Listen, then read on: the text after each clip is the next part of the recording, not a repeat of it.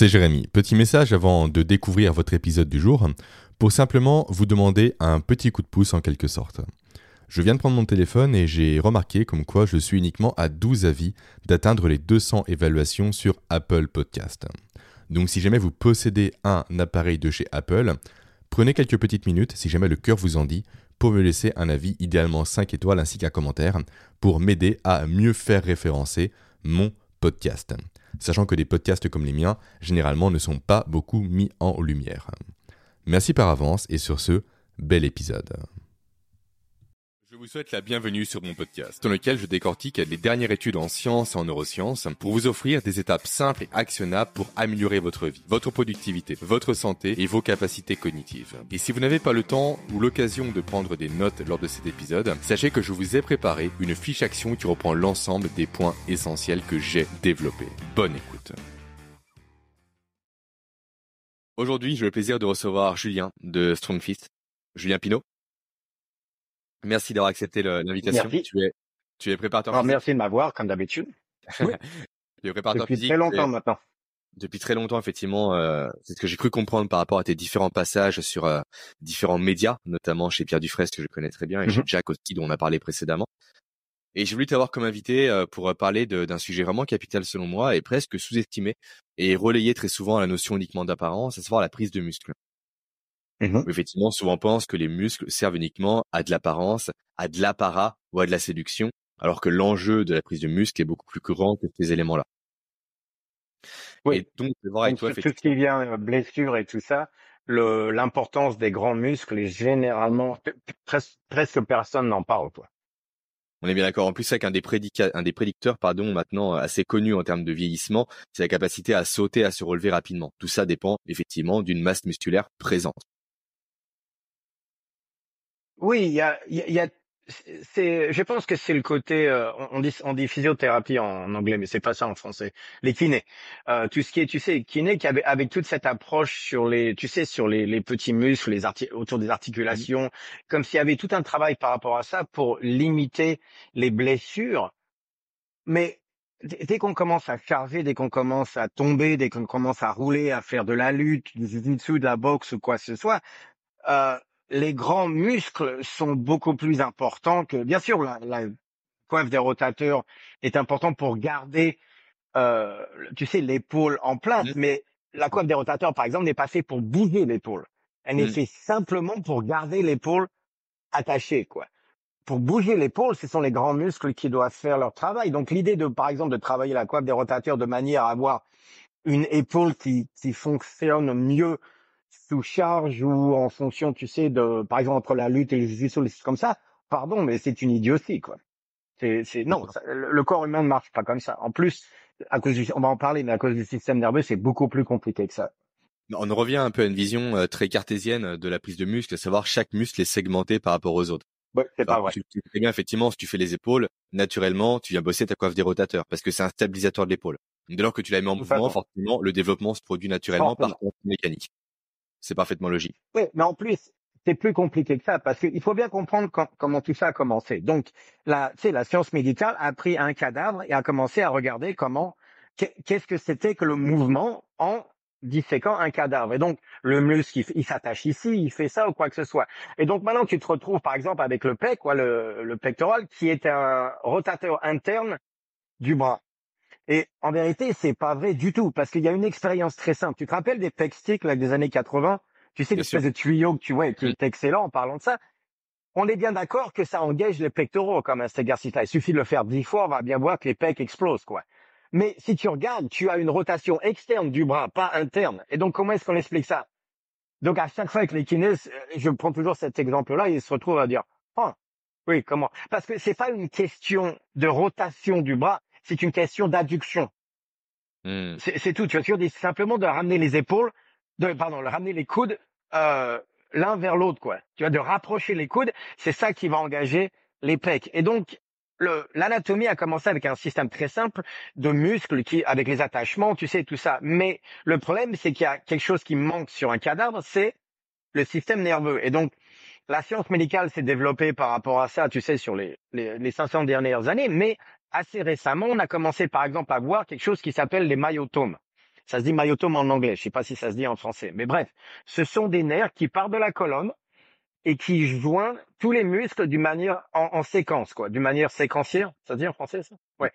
Et donc, euh, on a toute la liste des myotomes. Donc, tu vois, chaque vertèbre a certains nerfs qui partent et qui donc vont joindre les muscles d'une certaine manière. Et donc, mmh ça veut dire qu'il y a un nombre de patterns de mouvement fini qui est délimité par les myotomes. Donc, il n'y a pas attachement du muscle ou quoi que ce soit. Parce que quand on va de ce côté-là, on pense d'une manière très mécanique au corps et donc il y a un nombre illimité de mouvements possibles. Mais ça n'est pas vrai du tout. En vérité, il y a un nombre fini de patterns de mouvement qui sont décidés au niveau des myotomes. Donc, c'est le système nerveux qui décide de certaines euh, patterns de mouvement. Mais ce nombre-là est fini. Donc déjà, cette conception de la chose change, complètement la façon dont on voit le mouvement au niveau du corps. Donc, ça n'est pas aussi simple que simplement un attachement et un muscle, blablabla, blablabla, blablabla. Il y a, il y a des patterns de mouvement et il y a un nombre fini de ça et toutes ces patterns de mouvement sont en vérité d'une sont, se font dans, une séquence de certains muscles qui sont liés par rapport à la colonne. Donc, tu vois, tout de suite, le, la conversation est différente. Donc, c'est pour ça qu'il est très important de penser en pattern de mouvement et pas simplement en isolation musculaire. Il n'y a pas d'isolation musculaire, ça n'existe pas. Parce que il faut passer par la colonne et la colonne ne passe pas simplement, ne va pas simplement dire à un muscle de faire quelque chose. C'est toute une séquence de muscles qui partent dans une, donc, dans une pattern de mouvement. Donc il n'y a pas d'isolation musculaire, il y a simplement d'isolation de, de pattern de mouvement. Et donc faire tous ces machins sur les épaules et tout ça, à l'arrivée, ça va renforcer la coiffe de rotateur simplement pour garder l'épaule euh, mm. collée, on va dire, mais dès qu'il s'agit de mouvement, ça ne marche pas comme ça. Ce sont les grands muscles qui sont liés ensemble et qui génèrent une pattern de mouvement spécifique. Oui, puis l'autre problème que tu as souligné un peu, je pense, en, fond, par rapport à l'étude notamment mortelle des personnes, suite à leur mort, pardon, mm-hmm. euh, par rapport aux muscles, mm-hmm. c'est l'absence des fascias, parce que les fascias disparaissent très peu de temps après la mort. Alors que justement, on a, une vision, on a une vision très morcelée du corps humain. On a le biceps qui est bien segmenté par rapport au triceps. Quand on coupe un corps humain mhm. vivant, pas pareil. C'est un bloc de tissu. Et du coup, ça a une tenségrité assez importante dans tout le corps où chaque muscle va entraîner un mouvement soit important, soit secondaire des autres muscles par la présence des fascias. Ouais. Donc, entièrement raison. Il faut étudier le vivant et non pas le non vivant. Et on, a, le problème, on a eu le même problème avec le lactate, on a eu le même problème. Et je, je veux pas non plus trop critiquer la science médicale parce qu'à l'époque, c'était nécessaire. Il fallait bien commencer quelque part et ils avaient accès à un être, à un être humain mort. Parce que vivant, ça aurait été un peu plus méchant, faut dire ce qu'il est. Donc, euh, c'est vrai qu'à l'époque, il valait même pas commencer de cette manière-là. Mais à l'heure actuelle, on connaît quand même les choses, on connaît mieux les choses, et donc il faut, il y a, y a un changement qui doit se faire par rapport à la science médicale et au niveau du, tu du corps humain dans le sens du mouvement. Et s'il se fait, il se fait très doucement, lentement. Bah ça, c'est un de tes travaux, effectivement, c'est aussi un des miens, et Jean Stone en parle très bien dans son livre euh, Notre existence a-t-elle un sens? On a 100 ans de retard en général entre les connaissances scientifiques acquises et la transposition de ces connaissances-là dans le domaine public. On le voit notamment en musculation, on le voit aussi en physique quantique, en mécanique quantique, il y a beaucoup de découvertes qui ont été faites, qui révolutionnent le monde actuel, mais qui n'ont pas cascadé malheureusement dans le grand public. Par notamment un côté hermétique du discours scientifique. Mais bon, c'est un autre sujet. Dès qu'il s'agit du système de, du fitness, ils, parlent tous de science. On utilise beaucoup le mot science récemment dans, dans le milieu du fitness. C'est pas vrai du tout. Parce qu'ils continuent sur le lactate, ils continuent sur ces trucs qui ont été, par exemple, on parle d'acide lactique et tout ça, alors qu'on sait très bien qu'il n'y a pas d'acide lactique dans l'être humain. Ça a été prouvé, il a un pH, un pH, je sais pas comment ça dit en français. 3,2, ouais, 3,2, 3,4. Donc, il n'y a aucun liquide qui se balade à, un pH de 3,2 dans le corps humain. C'est pas possible. Il y a des trucs comme ça où tu dis non, ça n'existe pas. Mais ils ne veulent pas actualiser les choses par rapport à ça. Parce que sinon, il faut changer certains livres, il faut changer certaines carrières. Et oui, ils ont eu tort, comme tout le monde. 50-50, c'est ce que je veux dire. Et oui, effectivement, de toute façon, on le dit très, très souvent également, pour que des, des événements scientifiques passent, il faut que la génération précédente meure c'est terrible à dire parce qu'il y a quasiment un consensus qui se met en place, il y a un statu quo qui est en place. Ça n'a pas changé. Et, le cerveau humain préfère être rassuré que d'être remis en question. Donc à partir de là, si ton paradigme s'effondre, et eh ben tu vas tout faire pour que ton paradigme reste. Et, c'est terrible à dire. Mais bon, au niveau évolutif. Et donc entre le lactate, ouais, avec le lactate, on en a exactement là. Et ça a été développé. Il y a une idée qui a commencé en 1920, donc il y a 100 ans maintenant, avec un chimiste allemand qui voulait tester le glycogène. Et donc, il a vu, tu sais, il a mis l'électrode dans la jambe de la, de la grenouille et il a vu le lactate qui s'est développé. Et donc, de lui, il s'est dit, ah, euh, anaérobique et donc déchet. Euh, déchet au niveau musculaire. Et en vérité, pas du tout. C'était simplement un, une essence qui était dans le sens, euh, c'est euh, gasoline, qui s'était en qui est en train de se développer dans le muscle pour que le corps humain puisse l'utiliser pour euh, différentes choses. Et mais il pouvait pas savoir ça parce qu'il lui manquait le reste de la grenouille. Il n'avait qu'une jambe. Donc ça a toujours été le problème. Quand on commence à faire des expériences comme ça, donc c'est ce qu'on appelle en anglais, tu sais, functional segregation, la ségrégation, ségrégation fonctionnelle. Mais après, normalement, il faut, parce qu'il faut pouvoir étudier les choses, mais on est censé les remettre ensemble à la fin. Et c'est ce qui n'a pas été fait avec le lactate, avec l'anatomie, avec certaines choses. Donc, on en est toujours à ce stage il va falloir reprendre toutes ces connaissances et les mettre ensemble pour voir, pour comprendre euh, comment les choses fonctionnent. Justement, on parlait de prise de masse, fait tout faire un, un, aparté sur la tête, mmh qui est vraiment un de tes, euh, de tes sujets de prédilection. C'est ça qu'on dit uh-huh. souvent aujourd'hui que les muscles, dès que tu as une courbature, c'est l'acide lactique qui remonte. Alors, mmh. déjà, tu as dit, très bien qu'il n'y a pas d'acide lactique, très clairement. Mmh. Et euh, souvent, lactique, ça n'a rien on traite le lactate comme étant un déchet, alors que le lactate, qu'est-ce que c'est? C'est un tampon contre l'acidité musculaire avant toute chose. Et également, c'est un carburant pour permettre une contraction. Oui, il y a carburant pour la contraction, tampon et également une réponse hormonale potentielle pour les tissus. En plus, et c'est un carburant pour le cerveau. C'est le carburant numéro un pour le cerveau. Exact. Euh, pour, donc, sur énormément de choses. Non, le, en, plus, ça ne peut pas marcher comme ça. Un truc très simple. Tu as des courbatures, tu vas aller, euh, tu vas aller à la gym le lendemain, tu fais, tu sais, tu as les triceps explosés, tu prends les triceps press down, tu mm. fais un set de, de 30, 40 répétitions et tu te sens beaucoup mieux tout de suite. Donc la douleur est partie. Elle peut revenir, mais la douleur est partie. Donc, si c'était simplement un côté, tu sais, d'acide lactique dans le muscle ou quoi que ce soit, tu en aurais produit encore plus. Les les courbatures devraient être pires. Euh, plutôt, donc il y a un nombre de choses qui te montrent que ça passe, ça marche pas comme ça. Il semblerait que la carbohydrate, euh, en plus, après ils te disent que les, les courbatures donc viennent de viennent d'un déchirement au niveau du muscle, un déchirement micro au niveau du muscle. C'est pas vrai non plus. Il, euh, donc il y a eu tout un, toutes des études qui ont fait là-dessus. Je vais pas expliquer, mais c'était simplement que la, courbature vient à cause d'une torsion au niveau du, des tendons du muscle qui crée euh, une pression au niveau des nerfs qui donne cette douleur-là. Parce que la douleur n'est pas aussi mécanique qu'on pense. La douleur est une interprétation du cerveau par rapport à une certaine intensité. Et donc cette torsion au niveau des attachements du muscle qui donc se rapproche par rapport au nerf, donne une certaine intensité. Et de ce côté-là, le, le, cerveau va, va l'interpréter contre douleur. Donc les courbatures et la douleur, en vérité, c'est quelque chose de, de, dans un sens de complexe. C'est simplement ton système nerveux qui te demande d'arrêter de faire ce que tu es en train de faire. C'est-à-dire qu'il pense que tu n'es pas prêt pour l'intensité de l'effort que tu as fait et il te demande d'arrêter. C'est pas autre chose. C'est pour ça, ça que dès que tu commences à t'entraîner, les courbatures s'arrêtent parce que le système est occupé à faire autre chose maintenant. Et ce que dit Julien est très intéressant parce qu'on parle très souvent d'échec musculaire. L'échec n'est jamais postulaire, il est nerveux. Euh, musculaire. 100%. Ouais, musculaire, 100%. Et ça, la façon très simple de le voir, hein, c'est que effectivement, dès qu'on a l'échec, même si on le qualifie de musculaire, si on met des électrodes sur les muscles, ils continuent de se contracter. Et si l'échec était vraiment un échec, il n'y a plus de réponse. Exactement. Dis, aussi bête. Tu, essaie te mettre une grande baffe, crois-moi, tu as trois répétitions en plus. Oui, bien sûr, bah, c'est souvent les images que l'on voit sur Internet. La personne qui est menacée par une arme et qui d'un coup pousse effectivement beaucoup plus qu'avant. Ah, ah. Ouais, oh, tu vois ça sur le PCP à l'époque, tu te rappelles quand ils avaient ça aux États-Unis et le mec il peut se prendre un, tu sais le taser là, le truc euh, avec l'électricité et le mec il continue à bouger ou quoi que ce soit. Ça, honnêtement, quand tu à, à l'échec que tu penses qu'il est musculaire, tu es probablement à 60%. C'est ton système nerveux qui t'a arrêté parce que c'est le rôle du système nerveux de décider si on va continuer à cette euh, dépense d'énergie si elle, si elle peut commencer, si elle devient dangereuse ou pas. Parce qu'à un moment donné, la dépense d'énergie, quand même, il y a un prix à payer. Et donc, c'est toujours une question de par rapport à mon environnement et par, par rapport au prix que je dois payer par rapport à cette dépense euh, d'énergie-là. Et donc, le système nerveux fait ça en permanence. Et donc, l'échec musculaire, c'est simplement ton système nerveux qui dit non, c'est bon, c'est mmh. assez, tout va bien. Oui, complètement. Le, le rapport entre ressources disponibles et récompenses à obtenir, en quelque sorte. Toujours. Toujours, toujours. Parce que la dépense d'énergie est coûteuse. Ouais. Mmh. Bah, soit récompense. C'est très coûteux au niveau. Soit douleur à fuir. Ouais. C'est l'un ou l'autre. En plus, il faut bien voir que là, tu sais, la dépense d'énergie, il y a, y a, quand même un coût par rapport à ça au niveau de l'acidité, au niveau du corps. Donc, il y a des choses qui sont très dangereuses. Quand l'acidité du corps commence à monter trop, là, tout d'un coup, tu commences à mettre un, un, grand coup de barre dans le système entier. Il y a des choses comme ça qui sont très dangereuses pour le corps. Tu vois, c'est que tu montes en, le pH, il monte ou il descend trop.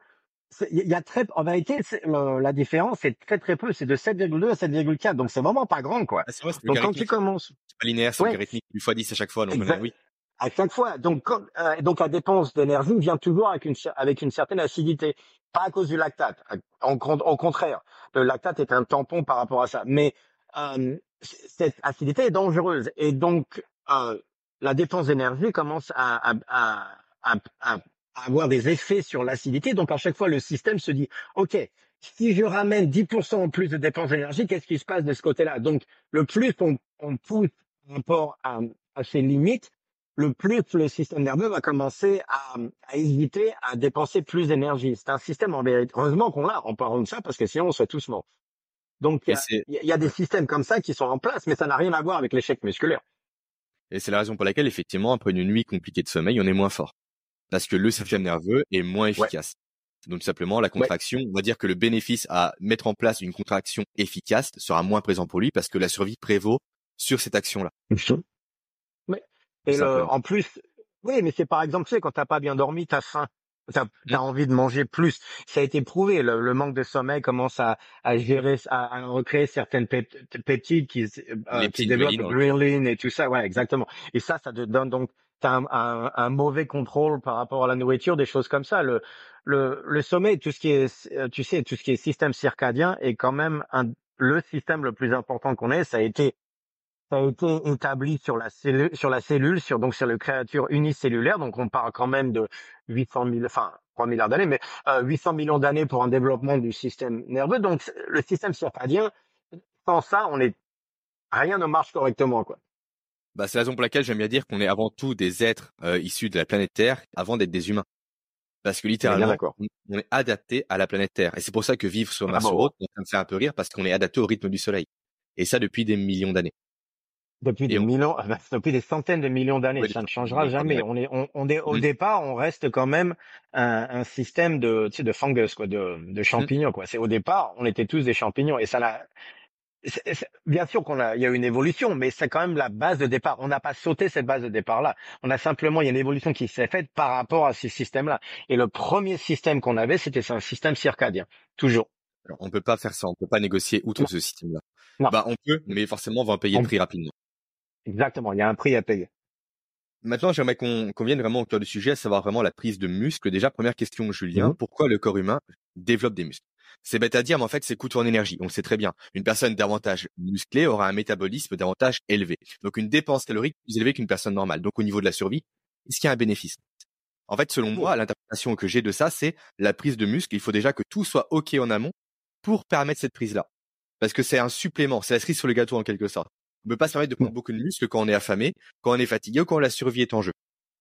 On est bien d'accord.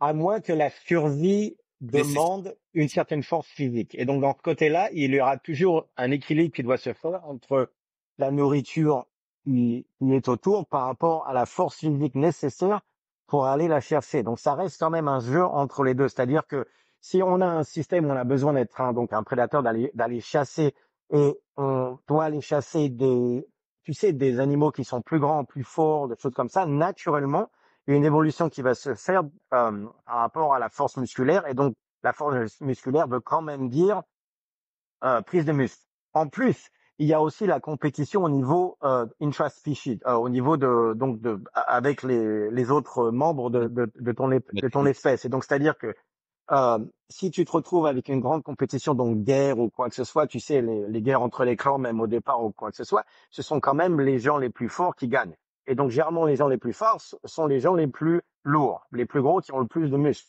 En- tu vois ça par rapport à tout ce qui est fermier, euh, fermier par Mm. exemple.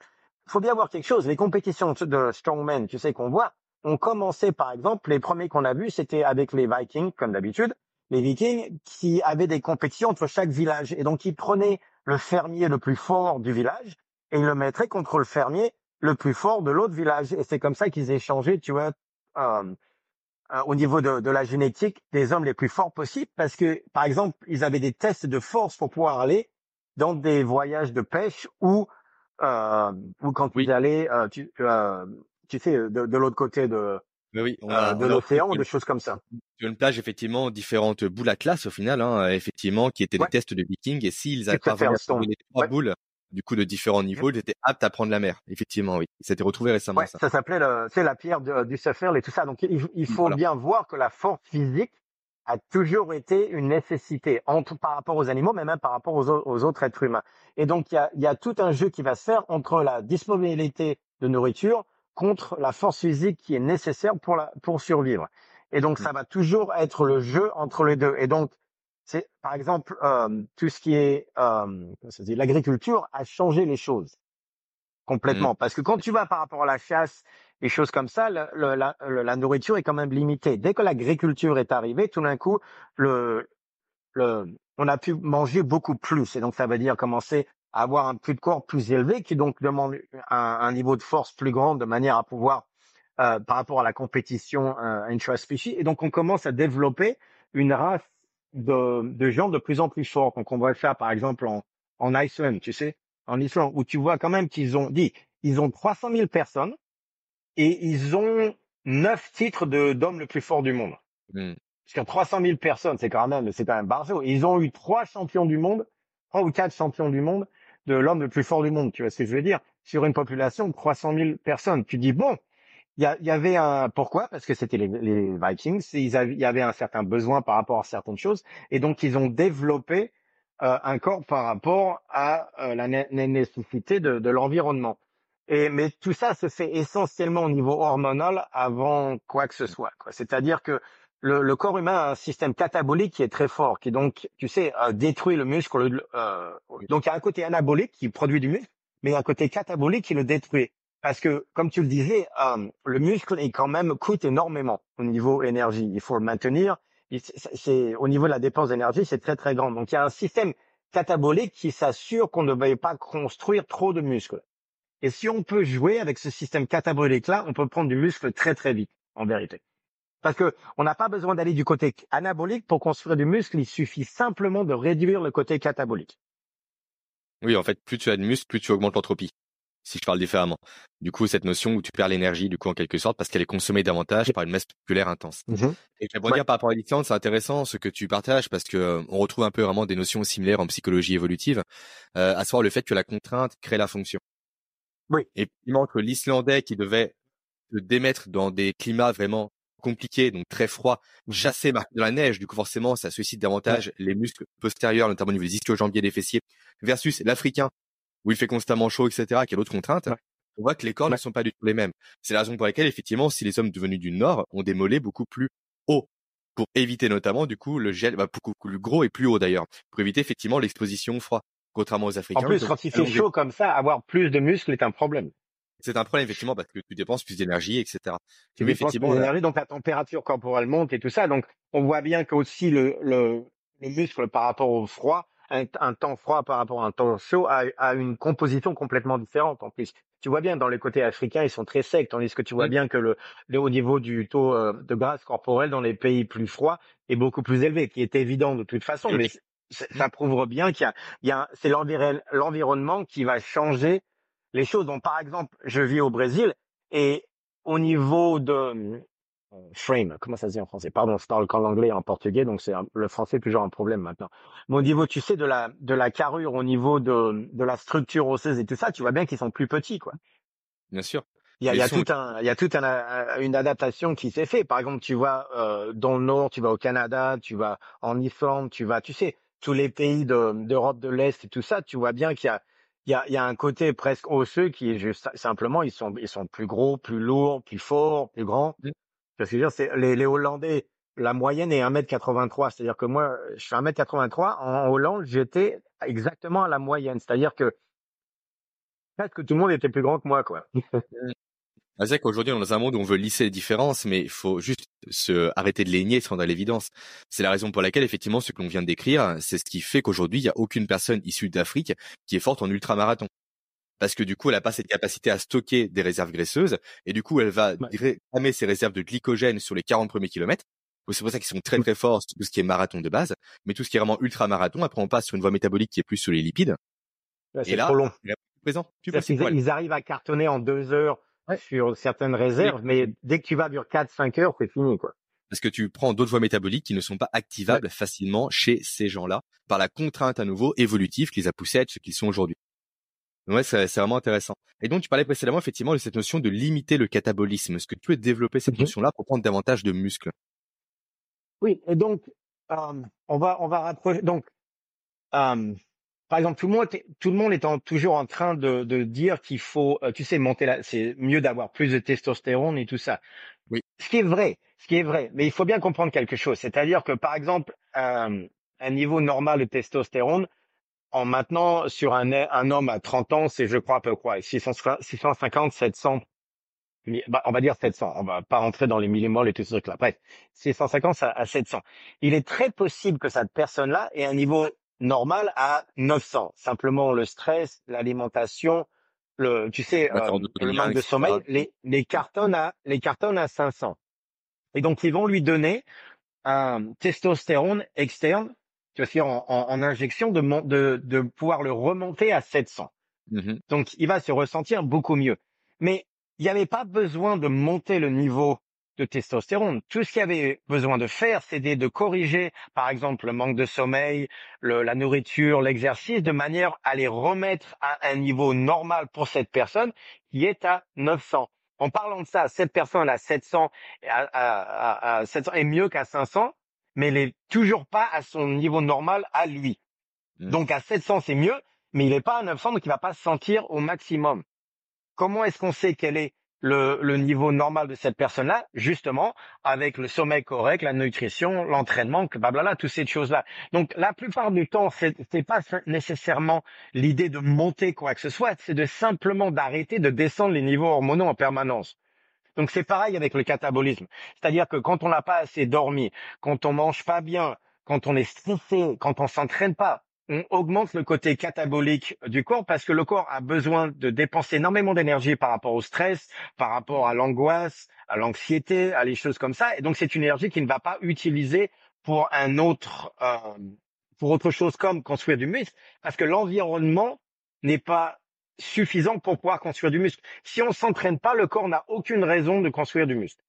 Aucune. Mm. Donc, pourquoi est-ce qu'il le ferait? Il le fera pas. Pour construire du muscle, il a besoin de testostérone. Donc, s'il n'y a pas besoin de construire du muscle, il n'y a pas besoin de testostérone non plus. Donc, les niveaux vont rester en bas.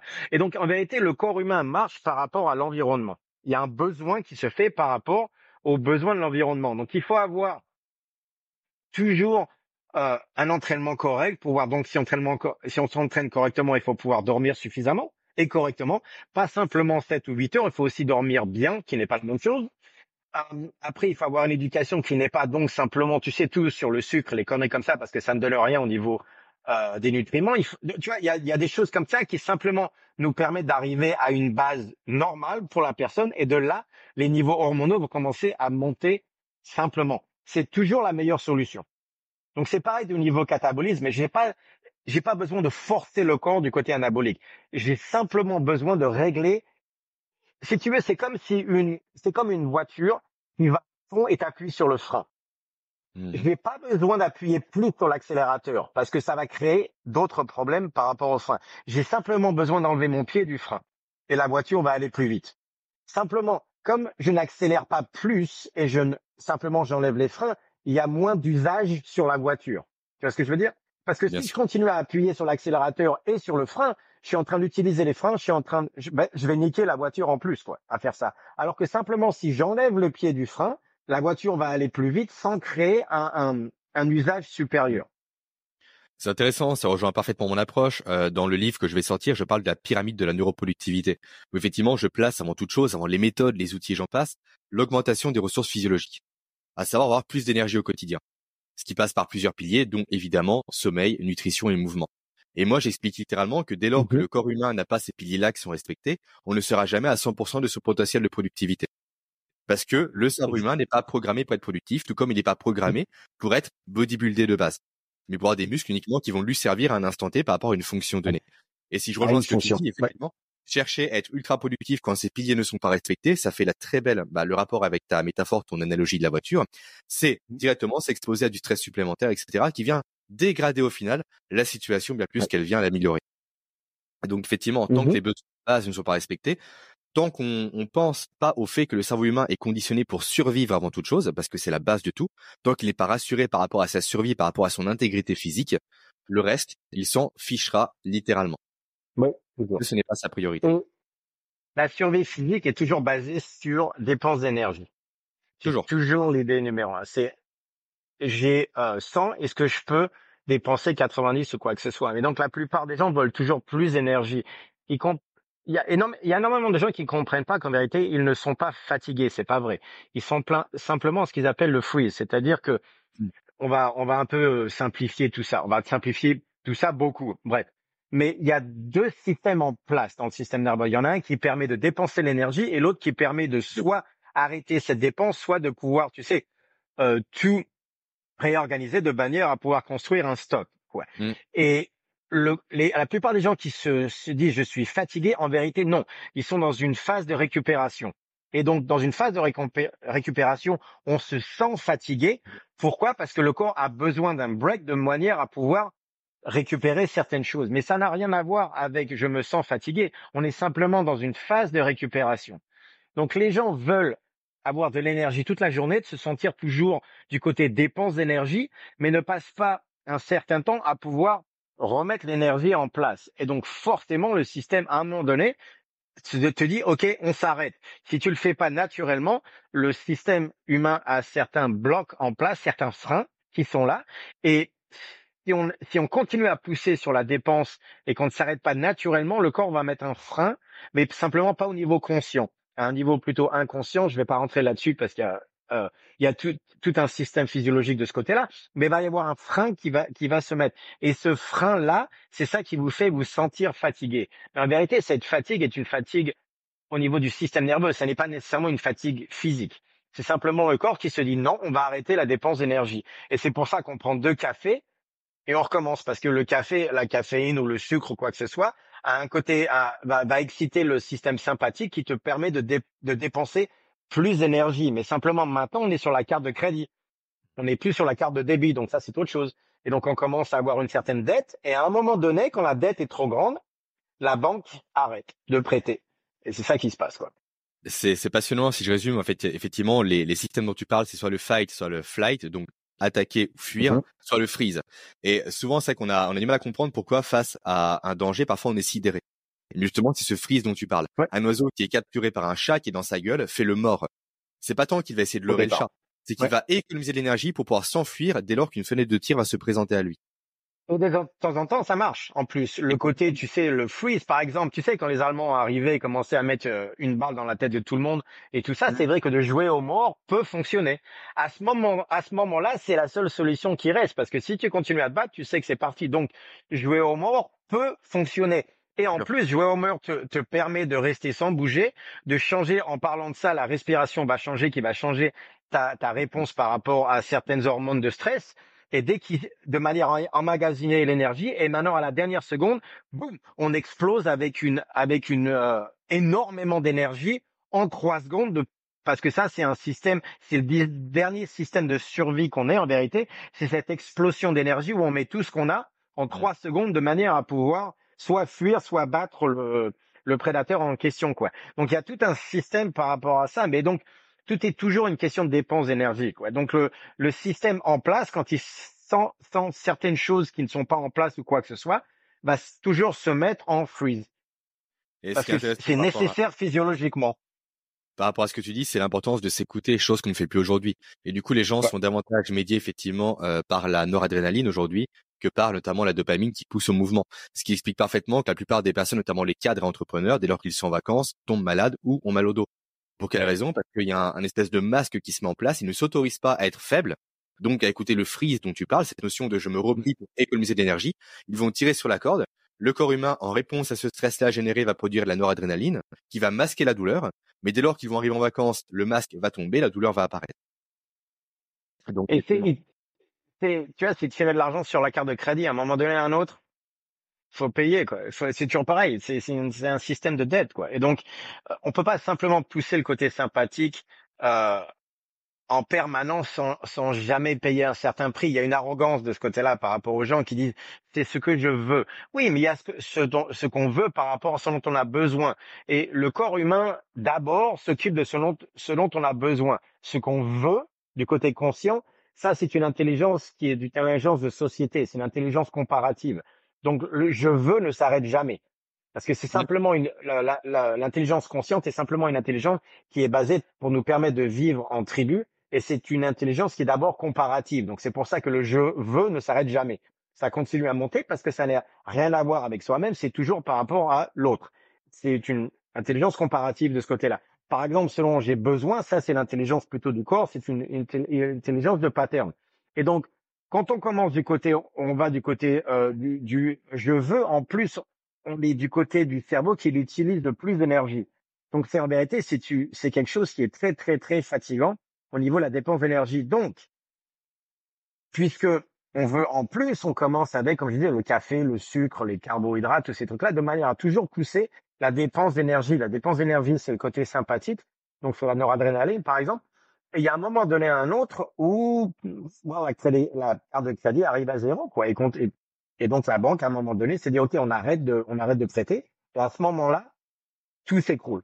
Et donc on commence à avoir un système, tu sais, le système qui s'effondre complètement. Et par exemple, on voit le système immunitaire qui crache. Donc les gens se retrouvent malades tout de suite, mais en vérité, ils sont pas malades parce que ce sont simplement des virus, quoi que ce soit, qui étaient toujours dans le corps humain. Simplement, le système immunitaire arriver à les garder un peu euh, à la distance, quoi. Et maintenant, tout s'effondre. Donc, on voit ça en permanence, quoi. Et donc, si je raccroche par rapport à la prise de muscle, il faut avant toute chose prendre soin du système nerveux pour développer une masse musculaire. Ouais, parce qu'on peut forcer les choses au départ. Tu vois ce que je dis Oh, je vais m'entraîner plus. Donc, par exemple, tu le vois beaucoup. Pendant six semaines, je vais faire un programme. Oui, pendant six semaines mais maintenant d'une manière, tu sais, pour pouvoir le garder trois mois, six mois, pour pouvoir garder le muscle qu'on a pris. On voit énormément de gens qui vont qui vont forcer les choses pendant six semaines. Je vais faire un programme ou quoi que ce soit, et ça va marcher pendant six semaines parce que tout marche pendant le système. Tu vois ce que je veux dire? Tu peux même ne pas manger en plus et t'entraîner beaucoup plus dur pendant le système. Tu vas commencer à prendre euh, à prendre du muscle et tout ça. Tout va marcher, mais il y a toujours un moment donné où le système nerveux va revenir et dire, hé, l'environnement dans lequel on est, et ce qui demande vraiment le muscle en plus parce qu'il n'y a pas tu me demandes de, tu me demandes de produire du muscle mais tu me demandes pas tu me tu me donnes pas plus de nutriments. Tu ne dors pas correctement. Donc il y a un moment donné un autre où un, un équilibre qui va devoir se faire par rapport à l'environnement ou par rapport à soi-même. Et donc au bout de six semaines il y a toujours la question qui se pose. Tout d'un coup on n'a plus envie d'aller à la gym. Oui, parce que en vérité, c'est simplement le système en place qui se dit non. Quand on va à la gym, on fait tous ces trucs-là, et de l'autre côté, on, on s'occupe pas on s'occupe pas des conséquences. Donc il y a toujours un équilibre qui va se retrouver. généralement, ce qu'on voit, c'est qu'au bout de six semaines, les gens s'arrêtent de s'entraîner, ils ont plus envie d'aller à la gym. Oui, parce que le, la façon dont ils faisaient les choses ne pouvait jamais continuer de cette manière-là. Ça n'était jamais possible. On peut pas simplement commencer à s'entraîner comme une brute pendant six semaines et s'attendre à pouvoir continuer à le faire pendant deux ans. Parce qu'il faut bien dire si pour construire, construire du muscle, c'est six mois, c'est pas six semaines. Pour qu'il reste. Donc, je peux prendre du muscle pendant six semaines, mais tout d'un coup, j'ai plus envie d'aller à la mais un mois après, j'ai tout perdu. Et parce que six semaines, c'est pas suffisant pour gagner du muscle. C'est pas vrai. C'est six mois. Il faut que, il faut créer un tissu corporel. Ça, ça prend du temps. Ça prend de la nourriture. Ça prend l'entraînement. Ça prend six, ça prend six mois d'entraînement constant par rapport à un environnement qui est correct. Donc, il faut généralement, tu sais, prendre un ou deux pourtant de graisse corporelle en plus, euh, de manière à ce que le système ne se dise pas, ouh, parce qu'il faut quand même pour pouvoir construire un tissu corporel, il va falloir que le système ne s'affole pas. Dès que tu commences, dès que le système se dit ouh, c'est dangereux ça, boum, tu vas redescendre tout de suite, catabolisme va arriver. Donc il faut généralement prendre 1 ou 2% en taux de graisse corporelle en plus. Il va falloir commencer à s'entraînement, à s'entraîner correctement un peu plus dur, mais genre, tu sais, 10% plus dur, pas 50%. Faut pas monter le volume trop au départ, faut pas monter la force non plus. C'est six mois, c'est pas six semaines, tu vois ce que je veux dire? C'est ça le, un des grands problèmes qu'on voit par rapport à la, prise de muscle, et que les gens ne, ne veulent pas faire les efforts qu'il faut faire. C'est-à-dire qu'ils veulent six, ils veulent six semaines, ils veulent trois, quatre kilos de muscle et rester exactement au même niveau de graisse corporelle. Sans stéroïdes, c'est pas possible. Je peux te dire ça directement. Quand tu commences et tu avais 18 ans, peut-être parce que tu t'étais jamais entraîné. Mais maintenant que tu t'entraînes depuis, tu sais, 5 ans, 10 ans, t'as, t'as 20 et quelques années, tu, donc, ça fait des années que tu t'entraînes et maintenant, tu te dis que je vais, pendant les six prochaines semaines, je vais m'entraîner très dur, je vais prendre 3, 4 kilos de muscle sans, en restant au même niveau de graisse corporelle, c'est pas faisable. Ça n'est pas possible. Parce que, en tout cas, ça ne peut pas, tu vas peut-être le faire pendant six semaines et tu vas t'écrouler après. Ça ne peut pas, on peut pas garder ces 4 kilos de muscle là. En parlant de ça, prends un steak de 4 kilos. Voilà. C'est beaucoup de tissu corporel. Mm. C'est énormément de tissu corporel. Va falloir le produire, ça. C'est pas simplement du glycogène au niveau du muscle où le muscle est plus rond. On parle de, de créer un tissu. C'est énormément de travail. Complètement. Et là, tu as mis le doigt sur un élément vraiment important. Souvent, on a l'image euh, de la musculation où je mets des poids, je pousse et je prends du Ouais. muscle. Alors que ça, effectivement, comme tu as dit, c'est le départ. Euh, quand tu commences vraiment à être sur la durée, ce qui fonctionne, c'est l'incrémentation progressive. C'est augmenter les poids. Je sais que chez moi, dans ma salle personnelle, j'ai des poids de 0,25 grammes. Parce que je monte progressivement la charge au fur et à Oui, mesure. C'est la meilleure façon. Bah, mais c'est ça le truc, c'est qu'il faut devenir plus fort. Si tu veux gagner du muscle, il faut devenir plus fort parce qu'il faut avoir une meilleure structure au niveau du corps. Il y a, et c'est pas simplement le muscle, il y a énormément de choses qui, qui sont en place même au niveau du corps, tu sais, soft tissue et tout ça.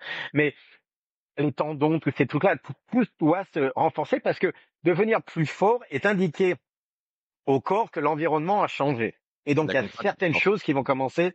Oui, il faut changer son environnement. Et donc, qu'est-ce qu'il faut changer? Le poids sur la barre? Bah, tu changes soit le stress, soit la tension, Ouais, c'est la soit même le chose. dosage. C'est la même chose. C'est-à-dire plus de poids, plus de poids sur la barre. Et en plus, plus de poids sur la barre, ça te donne, tu sais, il faut avoir, il faut avoir un but, il faut continuer à pousser parce que il va falloir s'entraîner lourd pendant six mois. C'est long, six mois. Mm. Tu vois ce que je veux dire? Donc, il faut bien se dire que, ok, il faut que j'arrive à, euh, à un poids. En plus de ça, il faut bien, faut bien voir, est-ce que ton système d'entraînement marche ou pas? Tu vois ce que je veux dire? C'est-à-dire, on commence ici, dans trois mois, où est-ce qu'on en est? Tu vois ce que je veux dire? Donc, si tu me dis que tu as fait exactement les mêmes poids, même intensité, même intensité, tu as gagné 5 kilos de muscle. Ok, tu es peut-être cette personne-là. Il y a des gens euh, qui peuvent le faire. C'est 0,001%, mais il y a des gens qui peuvent le faire. Mais en attendant, toi qui t'entraînes chez toi ou à la gym ou quoi que ce soit. Donc, on, on était ici. Maintenant, trois mois après, où est-ce qu'on en est? Est-ce que les poids ont changé? Est-ce qu'on est plus fort, plus rapide? L'intensité est montée? Est-ce qu'on a pris du muscle? Est-ce qu'on- est-ce que, est-ce que, est-ce que, il faut bien établir quand même de voir si le programme le programme marche ou pas. Donc, il faut s'arrêter avec le côté où je m'entraîne. Non, non, non, non, non. On s'entraîne par rapport à quoi? Il faut. Il y a une différence entre s'entraîner, en- donc entre créer et tester. C'est pas la même chose. Donc, on, on peut s'entraîner et on, on peut tester. Il faut pas tester en permanence, mais il faut pas non plus s'entraîner en permanence. C'est-à-dire qu'il faut s'entraîner, tester, s'entraîner, tester, s'entraîner, tester pour s'assurer qu'on va vers l'avant. Parce qu'il faut se connaître d'abord. Et je ne peux pas me connaître sans avoir testé certaines choses. Parce qu'un programme qui marche pour toi sur certaines choses va pas marcher de la même manière pour moi. Comment est-ce que je sais la différence? Parce que j'ai essayé, je l'ai testé j'ai vu ce qui se passait. Donc, il y a peu importe du programme que tu suis, que tu as acheté, il y a un moment donné, il va falloir toujours, il va falloir personnaliser ce programme-là par rapport à toi. Parce que le système en place va marcher pour cette personne différemment de cette personne-là. Donc, il faut s'entraîner, tester, s'entraîner, tester, s'entraîner, tester. Je peux te donner le système d'entraînement de ma femme. Quand elle a commencé le deadlift, il y a deux ans de ça, son premier deadlift était, je crois, à 140 kilos. Peut-être 120, entre 120 et 140. Deux ans après, on va avoir une compétition, elle va passer 190. Tu vois ce que je veux dire? Elle pèse 69 kilos. Elle va avoir un deadlift de 190 kilos à 69. Elle est passée de, on va dire, 130 à 190 en deux ans, deux ans et demi. OK. Il n'y a pas beaucoup de gens qui peuvent faire ça. Tu vois ce que je veux dire? Mais ça marche, ma façon d'entraîner marche pour elle. Pourquoi? Parce que j'ai testé les choses et j'ai vu ce qui marchait pour elle. Je peux pas prendre ça, le mettre sur quelqu'un d'autre et m'attendre exactement à la même chose, au même résultat. Ça ne marche pas comme ça. Non, puis ce qui est intéressant, parce qu'on parle depuis tout à l'heure effectivement de cette notion de, de faire varier les poids, d'augmenter, donc de se fixer des objectifs en quelque sorte. Et ça, c'est la clé pour durer, parce que c'est comme ça qu'est fait la Mhm. dopamine. Cette notion de je veux atteindre quelque chose qui est challengeant et éloigné. Cette notion de je Il y a veux des problèmes par rapport avec ça. Ouais, ouais. Il y a des problèmes avec. Il faut pas forcer de ce côté-là non plus, parce que Ah non, chaque session d'entraînement ne peut pas être un objectif non plus. Mais il faut bien avoir des buts quand même.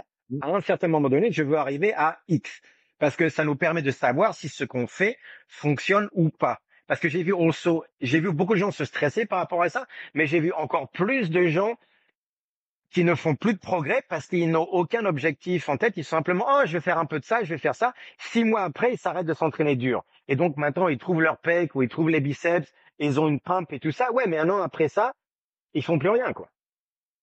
Complètement. C'est toujours pareil. Cette notion d'objectif euh, à court terme et à long terme, les deux, faut les combiner parce que la dopamine, tu le sais très bien, son problème, c'est qu'elle agit par piqué, par creux.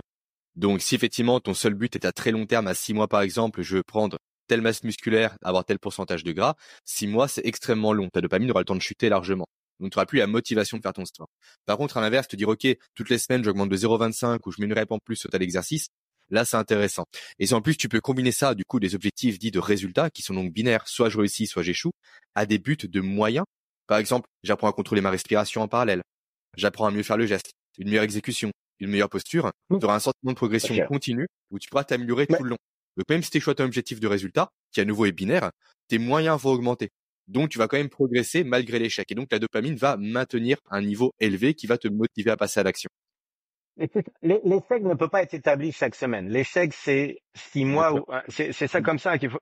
Par exemple, l'échec, c'est la prochaine donc euh, ma femme fait des compétitions à peu près quoi? Tous les trois quatre mois, on va dire. Donc trois compétitions par semaine, par, par an. Euh, première compétition, elle fait 180. Si la troisième, elle fait 170, donc il y a un problème par rapport à l'entraînement. Mais je veux pas qu'elle se stresse à l'entraînement. Mais simplement, c'est moi comme son coach sur la troisième compétition, elle est toujours coincée à 180. Ok, il y a un problème par rapport à la programmation. On va régler ça par rapport à la prochaine compétition. Pendant l'entraînement, je vais pas la stresser trop, mais c'est vrai qu'à un moment donné, je veux voir que sur, par exemple, sur un an, le deadlift doit monter de X. Sinon, euh, ok, donc il faut peut-être changer un peu ça, changer un peu ci, mais il y a quand même certains problèmes qu'il va falloir régler, quoi. Et donc il y a tout un truc par rapport à ça, et où il faut avoir des objectifs à court terme et à long terme de manière à voir si ce qu'on fait fonctionne ou pas. Et c'est pour ça que j'aime les compétitions au moins une fois par an, locales, tu sais, une petite compétition comme ça. Mmh. C'est simplement pour voir ce qui se passe. Ouais, c'est intéressant. Et l'autre élément également que tu mets en place, je pense aussi, là on parle vraiment de cette notion de après le sport en quelque sorte, d'un but à atteindre, donc le, futur. Mais ce qui est intéressant également, c'est de noter euh, ses ressentis avant ces séances également. Mmh Parce que effectivement, le cerveau humain il est programmé pour minimiser ce qu'on appelle l'erreur somatique. On en parle depuis le départ de façon sous-jacente. C'est tout simplement la dépense d'énergie par rapport au résultat à obtenir. Donc l'idée c'est de coller le plus possible entre l'énergie que je dépensais et ce que j'espère obtenir. Et si effectivement au départ on se dit littéralement je suis fatigué, j'ai un gros deadlift à faire, je ne peux pas le faire, pourquoi le corps humain irait se dire, notamment le cerveau, j'irai mettre en place de l'énergie pour un élément qui est voué à l'échec parce que je le sais. Donc en fait c'est une prophétie auto-réalisatrice qui va nous faire échouer. Je dis pas que si on pensait constamment qu'on était le meilleur, on va réussir. Non, mais on aurait plus de chances de réussir. Ça marche mieux. Ça marche beaucoup mieux. Oui, c'est clair. Ça marche beaucoup mieux. Interne. Et beaucoup de personnes, effectivement, se font l'économie de s'écouter avant une séance de sport. Et parfois de revoir à la baisse une séance après une nuit qui a été mauvaise. Alors pourtant, c'est la bonne solution pour justement potentiellement s'économiser dans la plupart des cas. Ouais, il y a, y a, énormément de choses comme ça où, tu sais, les gens décident de leur entraînement, par exemple, en se disant je veux ça aujourd'hui d'un côté ou de l'autre quoi. Et à l'arrivée, ça marche pas comme ça. Par exemple, euh, j'ai vu des, des powerlifters, tu sais, des, mmh. les meilleurs de, de, tous les temps, qui euh, qui avaient besoin de deux trois sets avec une barre à vide pour savoir un peu comment l'entraînement allait se passer, parce qu'ils ne basaient pas l'entraînement qui donc il allait se passer sur sur le côté conscient en disant aujourd'hui je veux ça.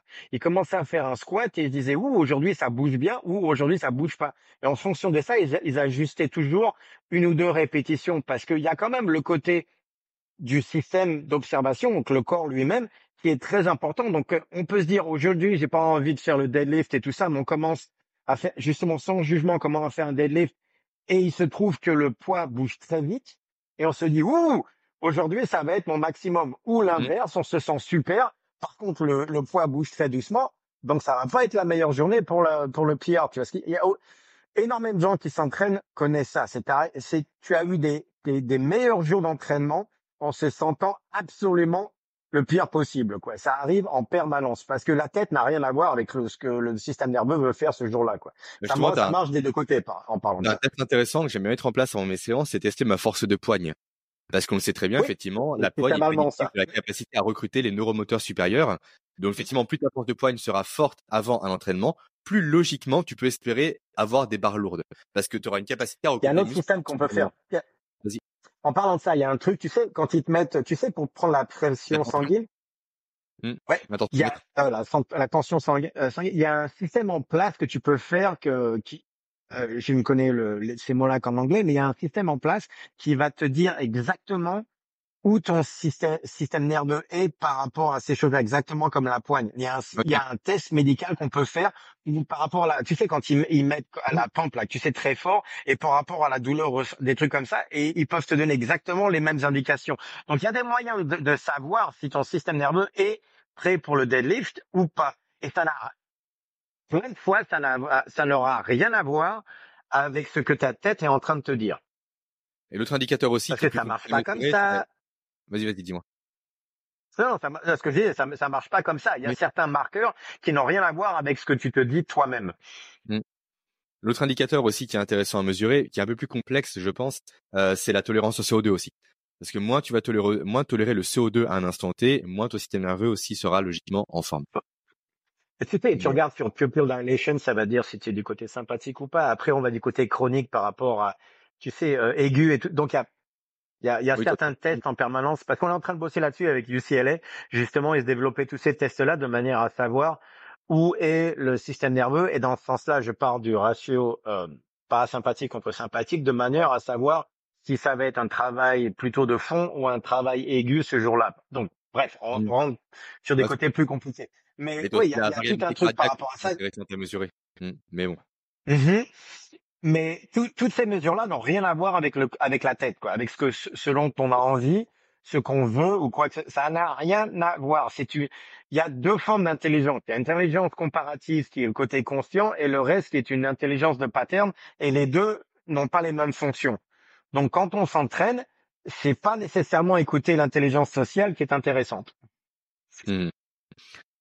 Euh, là, on parle vraiment de la, du côté physique des choses, vraiment l'activité. Tu parles deadlift, de bench et j'en passe. Maintenant, parlons du côté repos. Comment est-ce que tu gères ça au niveau des personnes que tu prépares et aussi à ton niveau?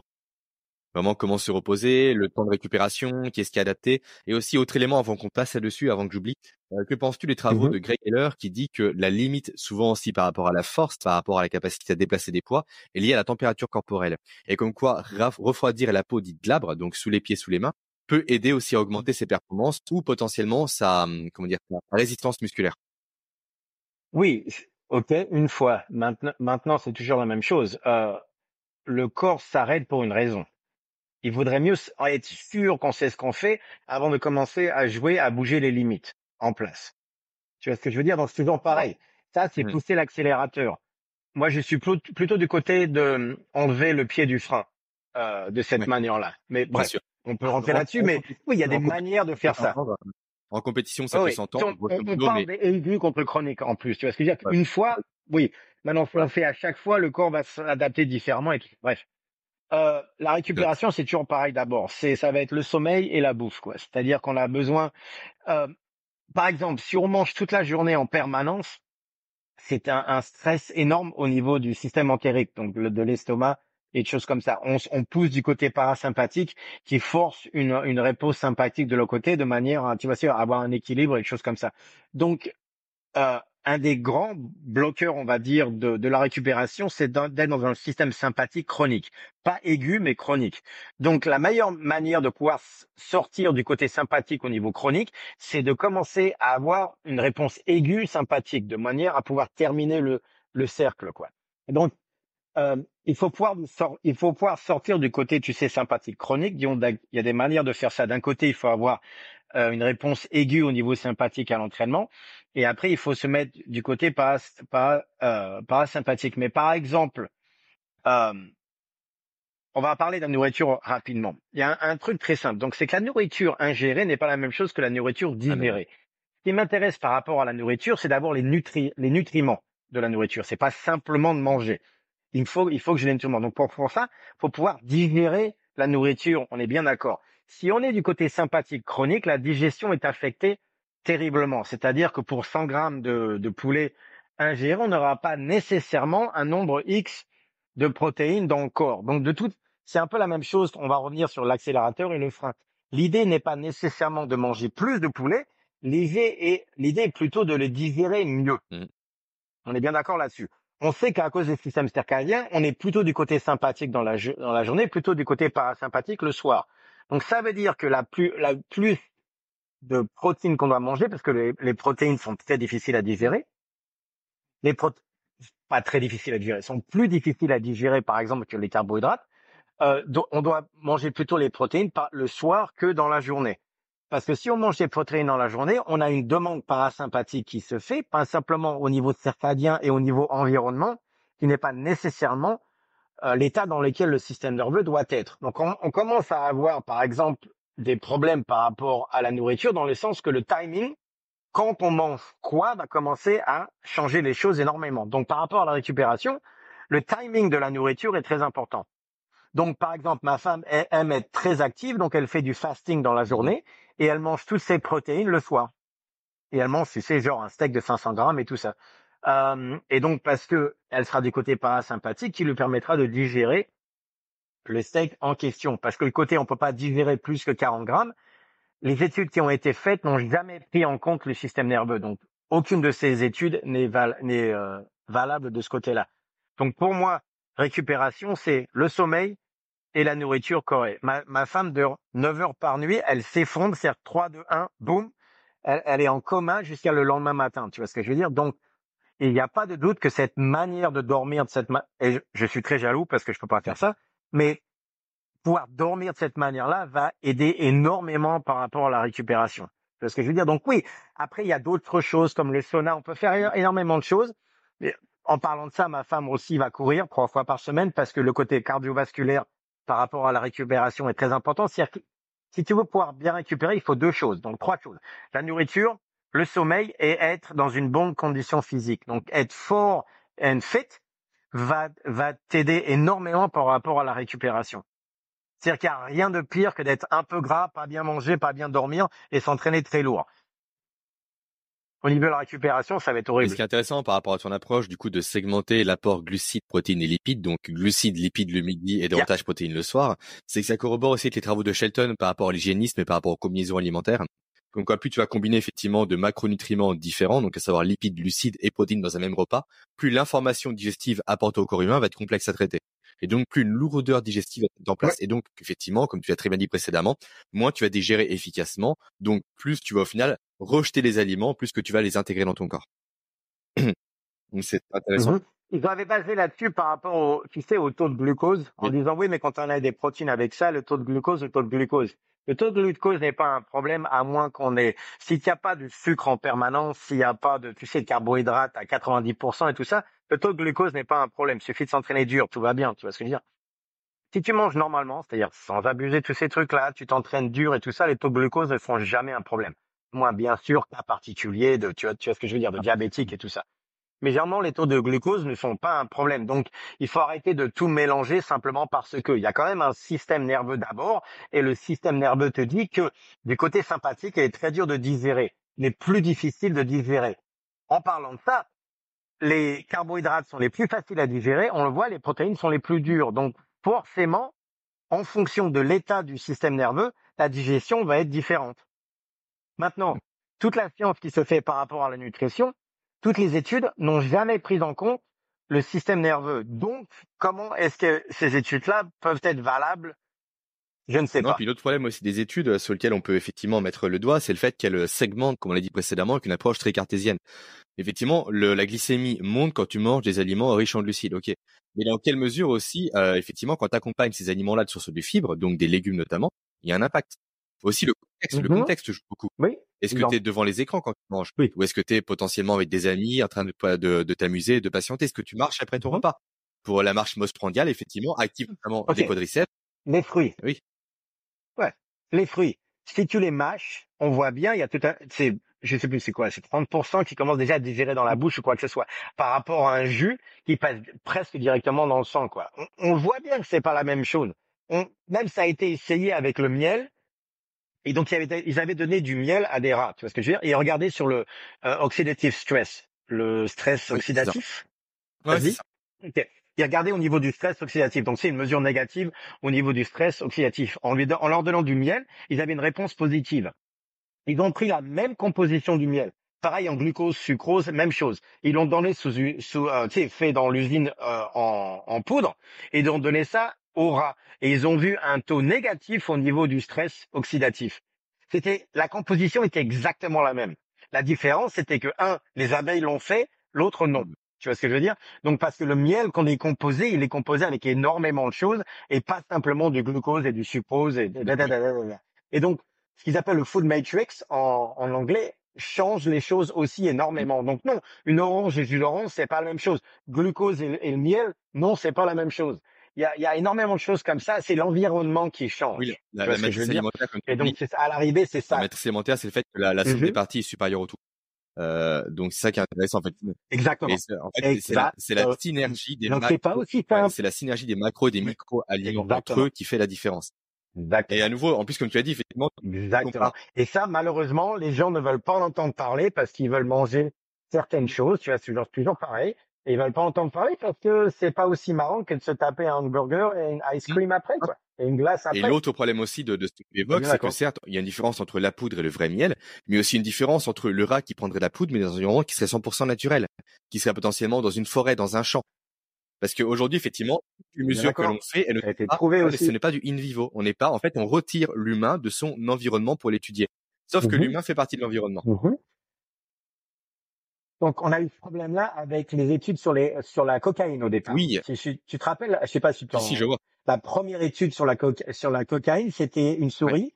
Et donc, ils avaient mis la cocaïne dans un tube et la souris n'arrêtait pas de prendre la cocaïne. on s'est dit, regardez à quel point c'est addictif et tout ça. Mais il y a une autre étude qui a été faite genre 20 ans après, où ils ont mis la souris avec des amis. Ouais, tout d'un coup, la souris avait des amis, des trucs à faire et la souris n'est plus allée vers la cocaïne. soit, soit des amis. Donc ça a été fait sur, tu sais, sur 50 souris différentes. Il y avait des, une arrêt de jeu et des amis et un côté social. Oui, moi j'ai vu effectivement le, le même euh, même étude mais en extérieur.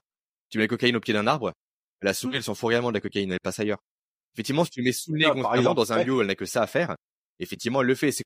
Parce qu'elle était stressée, parce qu'elle avait, il y, a, aucun contact social, il y avait rien à faire, donc forcément, ils ont trouvé, tu vois ce que je veux dire, la, cocaïne c'était mieux que rien. Une étude effectivement qui montre que quand tu fais patienter des gens dans une salle d'attente sans rien à faire à part un bouton dans un mur où c'est marqué ne pas toucher, les gens vont le toucher. Parce qu'il y a rien d'autre à faire. Ah bah, tu mets ce même bouton dans un parc d'attraction, tu n'iras pas le voir parce qu'il y a beaucoup de choses à faire aux alentours. Avec des amis, tu vas mmh. ignorer le bouton. Mais quand tu n'as que ça à faire, effectivement, tu diriges vers la chose. Mais, même si le bouton me donnait une décharge électrique, je le ferais quand même. Bien sûr. Parce qu'à nouveau, effectivement, là, là. Si tu me laisses pendant une heure, je vais péter un plomb. Ouais, exactement. On place l'être humain littéralement dans un contexte qui n'est pas naturel, tout comme la souris au préalable. Et donc, si je résume effectivement tes propos, c'est le fait que. Et c'est le grand problème de ces études-là. bah, comme toutes les études, comme les prises de sang. Une prise de sang ne tient pas compte du stress mhm. post-prise de sang. Bah, pré-prise de sang, pardon. Mhm. Ouais. Donc, il y a effectivement un jeu. Oui, il y a des gens qui n'aiment pas ça. Donc, ça influe forcément ton niveau de cortisol. Et d'attendre pendant une heure. Également, oui ouais, d'attendre pendant une heure en disant qu'il y a une aiguille qui va te rentrer dans le bras. Il y a des gens qui n'aiment pas ça du tout. Donc forcément, par exemple, si tu mesures ton taux de testostérone, je peux dire qu'il y a des gens qui vont pas bien dormir cette nuit-là parce qu'il faut aller à jeun le lendemain matin. Comme le cortisol, etc. Et effectivement, même si une personne aimait, dans le caca, on prend en cadre le contexte familial. On prend en compte l'ensoleillement, euh, la pollution, euh, la famille, l'envie, le sommeil. Tout ça n'est pas pris en compte. Effectivement, avoir des photographies à l'instant T, c'est intéressant, mais il faut pas s'arrêter à ces photographies-là. Et si je résume du coup ton point de vue par rapport à la nutrition, qui euh, du coup j'ai suivi ton régime alimentaire en mode système nerveux pendant des années, et il m'a beaucoup plu. Donc c'est vraiment le fait que le corps humain est prévu pour le sympathique en journée, donc par l'action, aller conquérir à l'extérieur de soi des choses, des objets. On en revient au côté primitif des choses. Et le soir, il est plus sur l'introspection, sur le reste indigeste. Et donc adapter ses plats et ses repas par rapport à ça est intéressant parce qu'on est en lien avec le système nerveux. Et donc on vient renforcer littéralement le système nerveux en place à un instant T. Donc forcer le côté vraiment action en journée et repos en, soirée. Voilà. Et donc quand on dit repos, ça veut dire que le soir quand on mange, on mange, c'est ma femme, ma fille et moi, les trois. Il n'y a pas de cell phone, il n'y a pas de film, on regarde pas la télé, on est tous les trois à la table, on parle, on mange, on mastique la, la bouffe et tout ça. Et après ça, on va lire, on va dormir et tout ça. Il n'y a pas de travail, après dîner, on part pas d'argent après 8 heures. Il y a certains trucs le soir, c'est fait pour se reposer. Le travail s'arrête, on va pas, on mange pas devant la télévision, on fait rien de tout ça. Et l'autre élément intéressant, je pense que parce que je te dirai après un petit décalage. Parce que le lendemain matin, il faut s'entraîner. Tu vois ce que je veux dire? Donc oui, c'est ça la récupération, ça fait partie des mmh. choses. Tu vois ce que je veux dire? Oh, je vais aller prendre, tu sais, je vais prendre un litre de bière et puis je vais sortir et machin et trucs ça. Je vais manger, tu sais, comme ça en, en... non, non, non, non, ça, les choses ne marchent pas comme ça. Pardon. Et l'autre élément important aussi à, à, pointer du doigt, c'est le fait que euh, l'être humain a un cerveau qui est non pas réactif mais anticipatif. Il va constamment chercher à anticiper les conséquences de ses actions et comment son environnement va agir. Même au niveau cellulaire. Voilà. Et donc tout ça pour dire, c'est pas juste le cerveau, c'est c'est la vie en général, notamment par la, la lumière, etc. Euh, et ce qui est intéressant noter par rapport à ça, c'est le fait qu'il faut observer une phase, une phrase, une phase, je vais y arriver, qu'on appelle précéphalique, à savoir vraiment respecter le fait de préparer sa nourriture, de la sentir, de la voir, de la toucher, parce que ça va envoyer un signal au corps ah, par les différents sens, le toucher, la vue, l'odorat, comme quoi effectivement mmh il faut se préparer à la digestion. C'est comme un, pays qui se fait envahir mmh sans le savoir, versus il est ok, il est informé qu'on peut se faire envahir. Là, il est prêt. Il est prêt, il peut se défendre. Il peut accepter la nourriture et la digérer efficacement. Versus, je prends une salade ou un burger, je mmh touche pas la nourriture. Je la prépare pas, je la sens pas, je me goinfre directement. Là, on surprend le corps. Du coup, la digestion ne sera pas efficace. Et c'est pour ça qu'on a, tu sais, le euh, euh acid, burn, le, tu sais, l'acidité qui, qui monte au niveau. Quand les gens mangent comme ça, ils ont toujours mal à l'estomac avec l'acidité. En vérité, ce qui se passe, c'est il y, a un problème par rapport à la, la, euh, bile, la, la bile, ça se dit. Tu, tu, sais, tu sais, pour pouvoir justement digérer, et comme le taux d'acidité est trop euh, est trop bas, le corps va créer tout un système de manière à pouvoir digérer, et c'est ça qui remonte et, et, donne cette sensation d'acide au niveau de la au niveau de la poitrine. On sait qu'en vérité, c'est une question, c'est par rapport au niveau d'acidité, par exemple, de la bile, des choses comme ça. En vérité, c'est parce qu'on n'est pas prêt à digérer. Donc on a commencé à, tu sais, enfourner la, la, la nourriture, on n'était pas prêt à digérer, et donc le problème, c'est que l'acidité au niveau euh, au niveau de l'estomac n'est pas correcte. Mmh. complètement. D'où l'importance. L'estomac, c'est une c'est une façon anglaise de parler. Non mais non mais t'as as raison en soi. C'est ça que j'en parle dans mon livre, ce chapitre dédié à l'alimentation. Pour moi, la règle pour tout gouverner, c'est optimiser sa digestion. Très clairement. Oh. Clairement. Ah D'abord, avant, avant quoi que ce soit, on peut pas parler d'autre chose avant ça. Mmh. C'est d'abord ça. C'est digestion. Ce qui est évident, je oui, c'est évident pour euh, pour nous effectivement, mais je pense qu'il faut l'entendre parce que beaucoup de personnes se plaignent de maux de ventre ou euh, etc. mais ne font pas le rapport avec le fait de manger devant la télévision, de manger devant les Tu as raison. Je devrais dire, ça devrait être ça évident. Devrait être évident. Et malheureusement, ça ne l'est mmh. pas. Oui, on est bien carrément enseigné à l'école. Mais bon, mmh c'est un autre sujet. Euh, je vais voir. Ouais. le, le jour où on arrivera à ça, effectivement, ça serait euh, une bonne chose. Euh, un élément sur lequel je voulais maintenant euh, venir avec toi, c'est le fait de changer son entraînement. Est-ce que tu le conseilles ou non? Parce qu'on sait très bien, le corps s'adapte. Donc on peut changer par augmenter les poids, mais très souvent on voit des personnes qui s'entraînent durant six mmh. semaines, comme tu l'as dit précédemment, et qui changent radicalement tout leur entraînement au bout de six semaines. Est-ce que tu le conseilles? Est-ce que tu le déconseilles pour entre guillemets, comme ils disent très bien, choquer le muscle?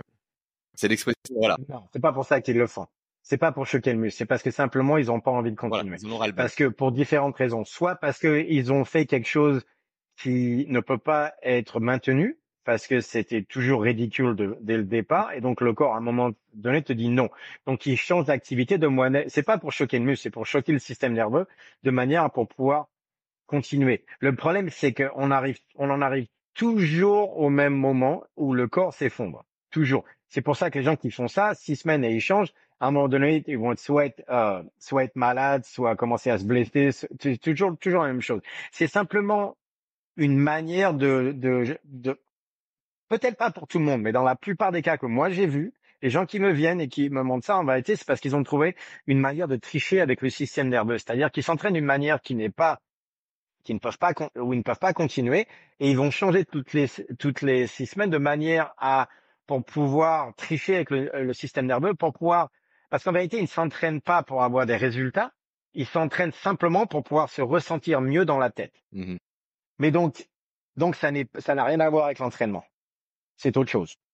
Donc, dans ce cas-là, je veux pas entendre parler d'entraînement. Je veux entendre parler simplement de presque psychothérapie, de thérapie avec euh, en simplement poussant quelque chose. C'est une autre conversation qu'on peut avoir. Mais changer toutes les six semaines et et ne jamais essayer de voir si on peut avoir des résultats par rapport à ce qu'on fait et tout ça, il y a toujours un danger par rapport à ça. Mais ça n'a, de toute façon, ça n'a rien à voir avec l'entraînement. Ça n'est pas euh, sustainable. Ça n'est pas, on ne peut pas continuer de cette manière-là. Mmh. C'est pas vrai. Dis, trouve-moi un athlète qui s'entraîne de cette manière-là. Oui, bien sûr. Correctement, depuis cinq ans, qui a eu des résultats. Ça n'arrive, ça n'existe pas. On est bien d'accord. À l'arrivée, à l'arrivée, s'entraîner, c'est toujours pareil. C'est dur, c'est, tu vois ce que dire, c'est la même chose en permanence parce que la plupart du temps, tu as trois ou quatre exercices qui marchent pour toi. Tu veux dire, il y a trois manières de faire le deadlift. Il y a peut-être deux, trois squats. Le pressing, c'est pareil, quoi que ce soit. C'est quand même la même chose qui marche en permanence. Et pour être fort, c'est cinq ans. Mm. Peut-être six, peut-être huit. C'est comme une ceinture noire en jiu-jitsu brésilien. On dit, c'est huit ans en, en, en moyenne. Mhm. Donc, tu peux faire du jiu-jitsu pendant six semaines et tu peux faire du karaté pendant six semaines. Et après, tu peux passer sur du taekwondo. Et après, tu sais, tu, sais- tu sais ce que tu seras à l'arrivée, une ceinture bleue en tout. Mm. Et tu ne seras jamais une ceinture noire. Et encore, ceinture bleue, c'est c'est le maximum espéré. Ouais. On est plus sur du orange, je pense. Exactement. Sur, ouais, mais moi, au moins, moi, au moins, j'ai fait du karaté. Ouais, pendant six Ouais. semaines. Ouais, mais j'ai fait du taekwondo. Ouais, mais pendant six semaines. Et donc, t'es pas bon à tout, quoi. Euh, tu, Ah, tu, tu parles de force et ça m'intéresse parce que la force, euh, arrête-moi si je me trompe, mais c'est la capacité à recruter les muscles, on va dire en un éclair en quelque sorte. C'est vraiment avoir cette notion de passer de 0 à Euh, 100. ça dépend. Non, c'est trois, Trois choses. non, non, il faut, il faut, exam- il y a ces Ok. trois choses. La technique, Oui, parce que ça c'est vrai. compte. Donc, on va parler de force dans le sens, comment est-ce qu'on augmente la Mm. force? Donc soulever plus lourd ou tirer plus lourd? Parce que force en elle-même, voilà. On va dire, la force, c'est soulever plus lourd. On va commencer comme ça. Donc, la technique, évidemment, euh, est- fait partie de la chose parce que c'est vrai qu'il y a une meilleure technique. Au départ, on peut commencer à soulever plus lourd. Après, il y a recrutement musculaire et après, c'est ce qu'ils appellent neural output en anglais. C'est là. Mm. Donc, c'est ces trois choses-là. Donc, rec- recrutement musculaire, et bien sûr, la vitesse compte énormément. Quoi. Donc ça, mais c'est parce que tu arrives à un moment donné où le recrutement musculaire va avec le neural output. C'est-à-dire que le neural output, c'est la capacité euh, neurale qu'on peut qu'on puisse mettre dans un exercice. Mais il faut que les muscles puissent suivre la Oui, chose. Donc il y a une connexion qui se fait entre les deux. Donc, mais d'un côté, il faut pouvoir générer plus au niveau neural, mais de l'autre côté, il faut aussi que les muscles puissent gérer cette, cette, enfin, je n'arrive plus à mais parler en fait, français. tu fais Cette, écho à à la euh, phrase tu sais, célèbre comme quoi on est aussi fort que son maillon le plus faible. Si tes muscles ne peuvent pas répondre présent, on sera aussi fort que nos muscles, aussi. littéralement. Donc, t'as raison. Voilà. Donc il y y a toujours quelque chose qui va te coincer. Ça soit soit la technique, soit ta capacité musculaire, soit ton neural output. Ouais, ouais, littéralement, ta un capacité à passer de 0 à Ouais. 100 au niveau, au niveau nerveux. Comme une guirlande électrique, elle s'allume tout d'un coup. Mental, ouais, mentalement, tu sais, d'a- d'avoir envie, envie, envie Ouais. de tuer la barre, quoi. Tu veux dire, c'est ce côté. Euh, Ouais, ça. On, Ce les voit, est les très powerlifters, important. effectivement, dans le regard, effectivement, tout change. Tu vois la position, Ah etc. Ils prennent leur repère, d'un coup, tu vois que, tac, le regard est Le, fixé. le côté super sympathique, tu vois ce que je veux dire, ouais, exactement. Mais donc il y a une capacité musculaire. Voilà. Il faut que la capacité musculaire soit au niveau de la capacité nerveuse. Et il faut que la technique soit au niveau de la capacité nerveuse et musculaire. Donc il y a trois choses qui peuvent te limiter dans la force. La technique, la capacité musculaire, la capacité nerveuse. Hum, La technique, du coup, effectivement, qui a deux revers, bah, deux, deux éléments selon moi, à savoir déjà, effectivement, avoir le bon geste, donc économiser l'énergie sur le geste, et surtout éviter, éviter les gestes Déjà. parasites. 100%. Éviter les gestes parasites. Ne pas recruter des muscles 100%. inutiles sur un exercice qui ne demande pas leur présence. Exactement. Ok. Intéressant. Et euh, tu sais, la, la, la barre qui monte pas droite, qui part d'un côté bien. ou de l'autre, chose comme donc tous tous ces tous ces côtés parasitaires Je là. vois ouais. très bien. Et comment est-ce qu'on travaille ces trois éléments aujourd'hui? Est-ce qu'il y a des techniques particulières? Est-ce qu'il faut les dissocier ou les associer sur l'entraînement? Est-ce qu'on peut les segmenter euh? Non, au départ on les dissocie. Au, au départ on les dissocie parce que c'est comme une ceinture blanche. Il faut que je te puisse te montrer les mouvements. Au départ, on va faire parce que Oui. on fait tous des choses de la bonne manière différemment, mais on fait tout, toutes les choses de la mauvaise manière de la même manière. Mm. tu vois ce que je veux dire? C'est que quand il s'agit de faire les choses incorrectement, on fait tous de la même manière. Donc on va déjà éliminer ça. Après on va arriver vers un mouvement qui est plus ou moins correct. Maintenant, le plus ou moins, ça va dépendre en fonction de la personne. Donc maintenant, la personne doit devoir développer sa technique à soi. Ça, c'est la ceinture violette. Tu vois, si on, si on voit blanc, bleu, violette, marron et noir, Mm. quoi. Développer ta technique à toi, ça va être ceinture violette. En attendant, blanc et bleu, surtout blanc, on va dire, non, tu le fais comme ça. Parce que ça, là, tu vas te blesser à chaque fois. Donc on fait pas ça, on fait de ce côté-là. Et, mais au fur et à mesure, au fur et à mesure, il va falloir développer euh, d'une ceinture blanche jusqu'à bleu jusqu'à violet. Ceinture violette, on commence à développer sa propre technique. Sur ce qui est ce que capacité euh, musculaire, on va commencer ça avec la ceinture blanche. Mhm. C'est-à-dire que il va falloir développer donc il y a tout ce qui est quantité et qualité musculaire, qui n'est pas la même chose nécessairement. Quoi. Donc quantité, évidemment, c'est le tu fais euh, la masse musculaire. La qualité, c'est-à-dire que le c'est bien d'avoir du muscle, mais il faut qu'il puisse se contracter vite. Oui. Tu vois, que ça va être très important ça. Donc ça, c'est plutôt euh, la qualité musculaire de ce côté-là. C'est la capacité à contracter ce muscle en question. Et à partir de là, quand on commence à voir ces choses-là, on va développer. Donc c'est un, deux, trois. Le troisième, c'est tout ce qui est la capacité au niveau de de l'influx nerveux, où on commence à à mettre les choses, on commence à, tu sais, à visualiser une certaine manière. On commence à s'énerver quand on arrive, tu vois ce que je veux dire? On commence à mettre Metallica à fond donc, tu sais, euh, derrière, allez, on va, tu vois ce que je veux dire? Et c'est là où il te faut 6-7 euh, minutes entre chaque set pour te préparer. Quoi. Mmh. Oui, t'attends vraiment le drop de la musique. Parce que c'est le système nerveux, ouais, c'est c'est pas au niveau. Le muscle est déjà prêt à y aller, c'est pas pour ça. C'est le système nerveux qui doit être vraiment à fond. Parce que sur un deadlift au maximum, crois-moi, il faut le vouloir, quoi. Parce que si tu penses que tu peux pas, t'as raison. Et c'est intéressant ce que tu dis parce que ça fait écho aussi au principe de couche de dopamine que tu connais certainement. Effectivement, la musculation est dopaminergique. L'écoute de la musique est dopaminergique, etc. Mhm. Et surtout quand en musculation, comme tu as mhm. dit précédemment, il faut être sur l'interoception. Il faut s'écouter soi-même. Quand tu es prêt à faire une grosse barre, pas t'amuser à écouter un podcast, etc. Voire même parfois écouter une musique, ça paraît compliqué. Donc effectivement, euh, aujourd'hui, les personnes qui passent leur temps en salle de sport avec des podcasts, avec des émissions, de la musique, du café, etc. Déjà, non. Voilà. Non, non, D'accord. En plus, tu as, un niveau de base de dopamine qui est de plus en plus bas. un niveau de dopamine de base qui est de plus en plus bas. Du coup, tu dois constamment rajouter des choses supplémentaires, deux cafés, trois cafés, un pré-workout pour te motiver. Donc ça, effectivement, c'est un élément qui est important, je pense, à savoir cette notion de se centrer sur soi-même. Quand tu fais de la musculation, s'écouter, viser les routines. Ouais, plus que ça, c'est centrer sur sur la sur sur soi-même, mais aussi sur la bonne, euh, intention, mmh. quoi. C'est-à-dire que, ouais, quand on va soulever l'eau, on dit, euh, je dis pas simplement qu'il fait en colère, mais enfin le côté, tu sais, mm, et tout ça, ça marchera pas non plus. Faut en colère contre le poids. Ah bah, pour moi, c'est J'insulte la barre, hein, littéralement avant de faire une barre, j'insulte la barre. C'est moi ou le poids? Il y a quelqu'un va perdre, c'est pas moi. Tu vois ce que je veux dire? C'est ça quoi. Mais c'est soit le poids, soit moi. En ce même, c'était, j'avais envie de tuer la pierre, les trucs comme ça, parce que il y en un de nous deux va perdre. Mmh. Tu vois ce que c'est comme ça qu'il faut y aller. Tu vois ce que c'est toi ou c'est moi, et c'est pas moi qui vais perdre. Donc ok, on y va. Mais à chaque fois, tu vois, ce que je veux dire, c'est qu'il faut, il faut le vouloir. Donc peut-être pas l'échauffement ou quoi que ce soit, où j'essaie de voir si tout marche bien. Mais dès qu'on commence à arriver 70-80%, et surtout au-dessus de 90%, 90%, je pense plus. Je pense plus à la technique. Je pense plus à quoi, à ressentir quoi que ce soit. C'est entre moi et le poids et pas autre chose. Et on va éclater le poids pour cinq répétitions le plus explosif possible. Et on arrive, et tu vois ce que dire, mais il n'y a plus aucune question il y a, a plus rien. C'est entre moi et le poids. Donc, il y a vraiment une zone mentale où il faut pouvoir survivre, quoi, parce que sinon, on n'y arrivera oui, bah, on peut faire un parallèle avec les sports de combat, typiquement le MMA, où c'est moi ou l'adversaire. Pour la musculation, c'est pareil, c'est moi ou l'autre. Ah, c'est pareil. C'est pareil. Exactement. Il y a un moment donné, tu vois, le côté, tu sais, le côté zen et tout ça, ouais, croyez-moi, zen à l'extérieur peut-être, mais à l'intérieur, ça, ça bouge beaucoup, croyez-moi. Bah, tu reviens à cette notion de 0 à 100, quoi.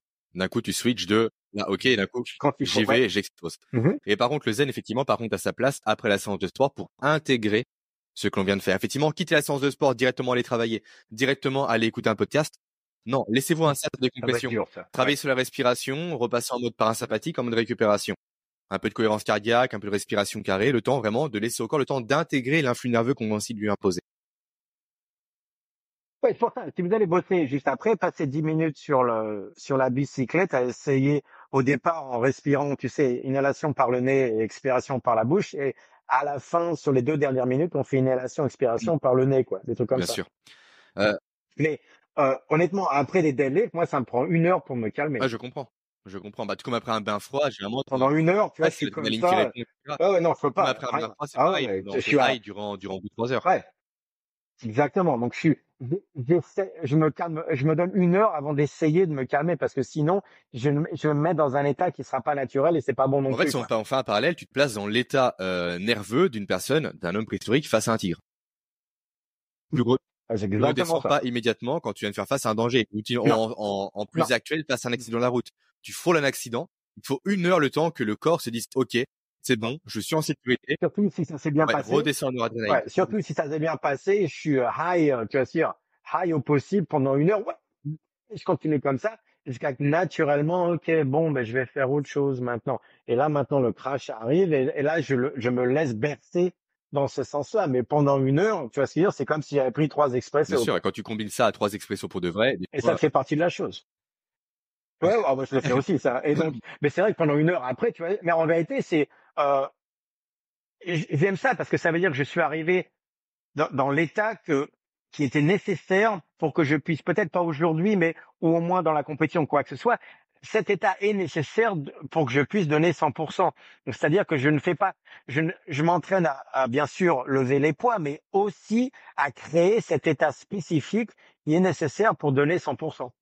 Tu vois ce que je veux dire? C'est, c'est et le, plus tu le fais, le plus simple ça devient de, de, dire ah, mais, mais, au départ il y a beaucoup de gens tu sais ils pourront donner 100% en vérité c'est presque une question de chance quoi. C'est-à-dire qu'ils arrivent à la gym il est là ou il est pas là Mmh. quoi. Tu vois ce que je veux dire? Avec beaucoup de pratique, tu commences déjà à savoir si tu es dans cet état-là ou pas. Et de l'autre côté, tu peux, tu peux prendre la 2-3% extra si tu sais comment mentalement te placer correctement. Tu vois ce que je veux Là, je dire? fais un parallèle avec la concentration, c'est intéressant parce que c'est pareil, souvent on laisse la concentration au petit bonheur la chance, alors que c'est un état qui vient directement de façon progressive, il n'y a pas d'état on-off. Ça peut se Et là, travailler. sur le niveau du Ouais, travail, se principalement, travailler. du coup, c'est la corrélation de trois neurotransmetteurs, à savoir noradrénaline, dopamine et acétylcholine. Et quand tu sais effectivement recruter efficacement par des actions, par des rituels ou autres, tu diminues la phase de montée en concentration qui est la plus énergivore.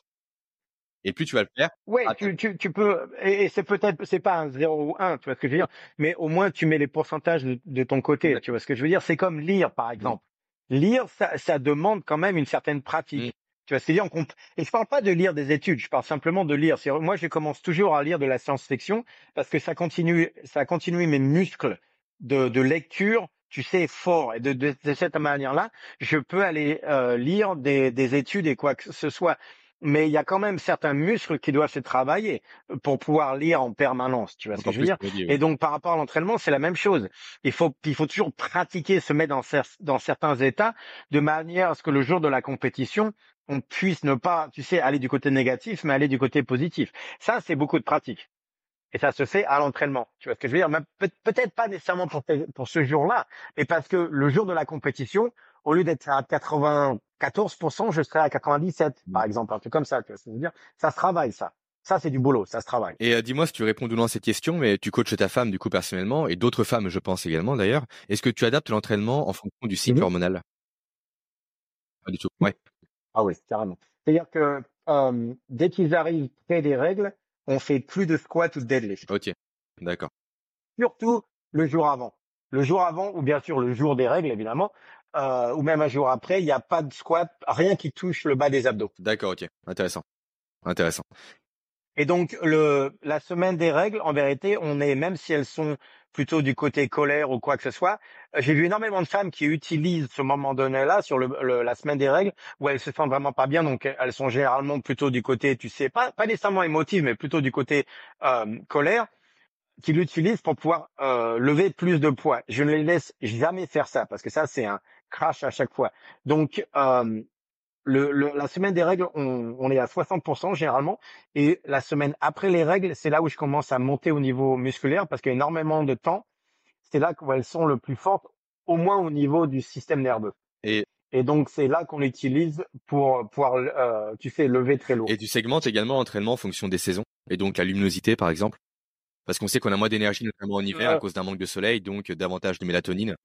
Ouais, mais ça dépend des Oui, compétitions. bien sûr, voilà, mais c'est euh, oui. Dans un monde idéal, tu ferais. Tu vois ce que je veux dire? Mais ouais, à 100%. C'est-à-dire si les trois compétitions par an, euh, par exemple le deadlift sera plutôt celle euh, qui sera vers l'été. Donc comme, comme on est en été ici au Brésil, la compétition de mars, dans dans dans quatre mois, je crois, euh, quatre ou cinq quatre ou cinq semaines, pardon. Euh, c'est là où on va essayer son ma- son deadlift maximum. Oui, parce que du coup, effectivement, plus d'ensoleillement, pardon, donc plus de cortisol durant plus longtemps, donc plus d'énergie. Ok. Et plus facile de, de, de rester à 69 kilos parce qu'il fait chaud, il y a le soleil, tu vois ce que je veux dire, vitamine D est à fond, des trucs comme ça. Donc ça va nous donner euh, la capacité pour le lift qui est le plus dur, c'est-à-dire le deadlift. On va essayer de ce côté-là. Ok. bien. J'ai encore trois questions à te poser. euh.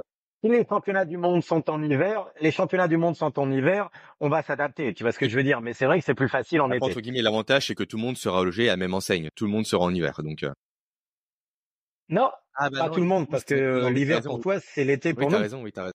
Eh oui, vous êtes en vous êtes en hiver Ouais, et nous on est en été. C'est vrai, t'as raison, ouais. Donc, il y a un désavantage qui se met en place par rapport à ça. Ok. Intéressant. Euh, trois questions encore à te poser. Avant de, de conclure cet épisode, à moins que d'autres sujets émergent. Euh, déjà, comment est-ce que tu estimes le potentiel musculaire d'une personne que tu vois pour la première fois? Parce qu'on est vraiment disparate par rapport à ça. Moi, je sais que j'ai vraiment des, des atouts, donc euh, je prends assez facilement, j'ai des segments assez longs. Est-ce qu'on peut prédire facilement la capacité d'une personne à prendre du muscle juste en l'observant après quelques semaines d'entraînement Ou est-ce que c'est compliqué? Après quelques semaines d'entraînement, peut-être. Mais honnêtement, il y a des types euh, qui, qui sont très durs à reconnaître. Mais par exemple, tu as deux types. Il y a les gens qui prennent du muscle très facilement. Ça, ça, généralement, tu le vois parce que les gens, par exemple, qui sont très secs, généralement, ne peuvent pas prendre beaucoup de Bien muscle. Les gens qui ont un taux de graisse plus élevé, ils vont prendre de la masse. C'est simple. Mais par exemple, il y a des gens qui réagissent aux stéroïdes très bien Mhm. et d'autres non. Et ça, honnêtement, tu le sais pas avant d'essayer. C'est marrant. Il y a des gens, tout ce qui est euh, tout ce qui est stéroïdes, genre testostérone et tout ça, certaines personnes vont prendre 20 kilos de muscle, d'autres non. Ça, ça a à voir entre le rapport, tu sais, catabolique Mhm. et anabolique. C'est marrant, les gens sont très différents. Donc, je peux te dire si quelqu'un est plutôt, de la façon dont ils sont construits, sont plutôt vers la force ou plutôt vers vers autre chose. Par exemple, ma femme, tu voyais toujours au niveau la posterior chain, il y avait certaines indications où je me disais ouh, elle sera assez forte, mais en même temps, la elle avait 17 ans la première fois qu'elle a fait un power clean, elle a fait 60 kilos et au bout de six mois, elle en était à 80. Ouais, elle a même pas 18 ans, elle fait 60 kilos, elle avait un power clean à 80 kilos. Et honnêtement, tu la vois comment elle est, elle est faite physiquement, elle est très sèche en plus, en plus de ça. Et tu vois ce que je veux dire? Donc c'était pas évident. Quand je l'ai connue, elle était à 62, maintenant elle se balade à 70. Elle a pris 8 kilos de muscle, elle est toujours à 10-11% de taux de graisse corporelle, qui est très bas pour une femme. C'est-à-dire qu'elle a toujours ses abdos. Donc ça, non, j'aurais jamais pensé qu'elle pouvait prendre 6 kilos de muscle. Euh, comme ça, j'aurais non, euh, je t'aurais dit euh, exactement euh, l'opposé. Il y a des gens qui sont simplement génétiquement supérieurs. Quoi. Et Donc, en général, je peux te le dire, mais honnêtement, il y a des gens qui vont vraiment défier les les choses. Quoi. Tu parles effectivement de comment ta femme est faite, ça mène à la deuxième question. Est-ce que tu prends en compte aussi la morphologie des personnes? Euh, Typiquement des fémurs assez longs, des bras plus longs. Ah, 100%. C'est et ça, Ah, c'est un, un vrai problème parce qu'on on compare les gens. Et c'est vrai que d'ailleurs, on tombe souvent dans cet écueil-là de se dire, le mec, c'est un bon nageur, il fait la nage, du coup, il a des, des épaules assez larges. C'est l'inverse. C'est parce qu'il a les épaules larges de base qu'il est bon en natation. Effectivement, on a tellement Ouais, ouais, la- pour ça que j'étais bon en corrélation, natation. Parce que j'ai un dos comme ça, quoi. Ouais, j'étais quoi? Moi, c'est le papillon, les trucs comme ça. Pourquoi? Parce que j'ai les épaules Mm. comme ça. Tu vois ce que je veux dire, naturellement. Pourquoi est-ce que j'étais bon au strongman tout de suite? C'est pour ça que j'aime le strongman, parce que j'étais bon. Parce que moi, toute, toute ma force est dans le dos, pas dans les jambes. Donc, au niveau powerlifting, je suis pas bon. Par contre, au niveau strongman, j'étais excellent. Tu vois ce que je veux dire? Parce que j'ai toute ma force, c'est dans le dos. Si tu regardes les strongmen, ils sont tous pareils. Ils ont, ils ont des, des jambes qui sont pas grandes, mais ils ont tous des dos énormes. Tu vois ce que je veux dire? Et c'est pas simplement parce qu'ils s'entraînent en strongman. C'est simplement, ils sont tous construits d'une certaine manière. Les power, c'est pareil, ils ont tous la même morphologie, comme les benchers, ils ont tous des petits bras, des grosses cages. Pourquoi? Parce que le chemin réalisé est beaucoup plus court. Donc forcément, la force à déployer est beaucoup plus faible. Et, et ils ont des gros bras. Oui. Tu vois ce que je veux dire? Ils ont, parce qu'ils font des gros Oui. triceps. Bah. Et donc, euh, mais ça aussi, les tu sais, la, la, la capacité des gros bras, t'es né avec ou pas, quoi. Les Ronnie Coleman, il y en avait un. Oui. Tu vois ce que je veux dire? Bien sûr, ça se travaille. Mais à la fin, Oui. Tu vois ce que je veux dire? Le côté, les, les gens, les gens vraiment sous-estiment la capacité, euh, génétique quand tu c'est-à-dire que, le, dis, elle a commencé, la première fois qu'elle a fait un deadlift, Janine, euh, vraiment sérieusement, elle a commencé à 120 ou 130 kilos. Tu vois ce que je veux dire? À, à l'époque, elle a, c'est double, deux, deux fois son Mm. poids. Tu vois ce que je veux dire? C'est ridicule. Non, mais c'est c'est clair. On est bien d'accord. Et les champions du monde, ils commencent comme ça. Le, le problème, c'est que les gens pensent que tu peux travailler jusqu'à devenir champion du monde. Non, les champions du monde sont nés champions du monde. Va falloir bosser, on est bien d'accord. Euh, Ça change rien. Parce que tous les autres sont aussi bons. Mais il faut bien voir qu'on ne naît pas, champ- on, on est champion du monde. Peut-être. Mm. Mais on ne travaille pas jusqu'à champion du monde. On est champion du monde peut-être.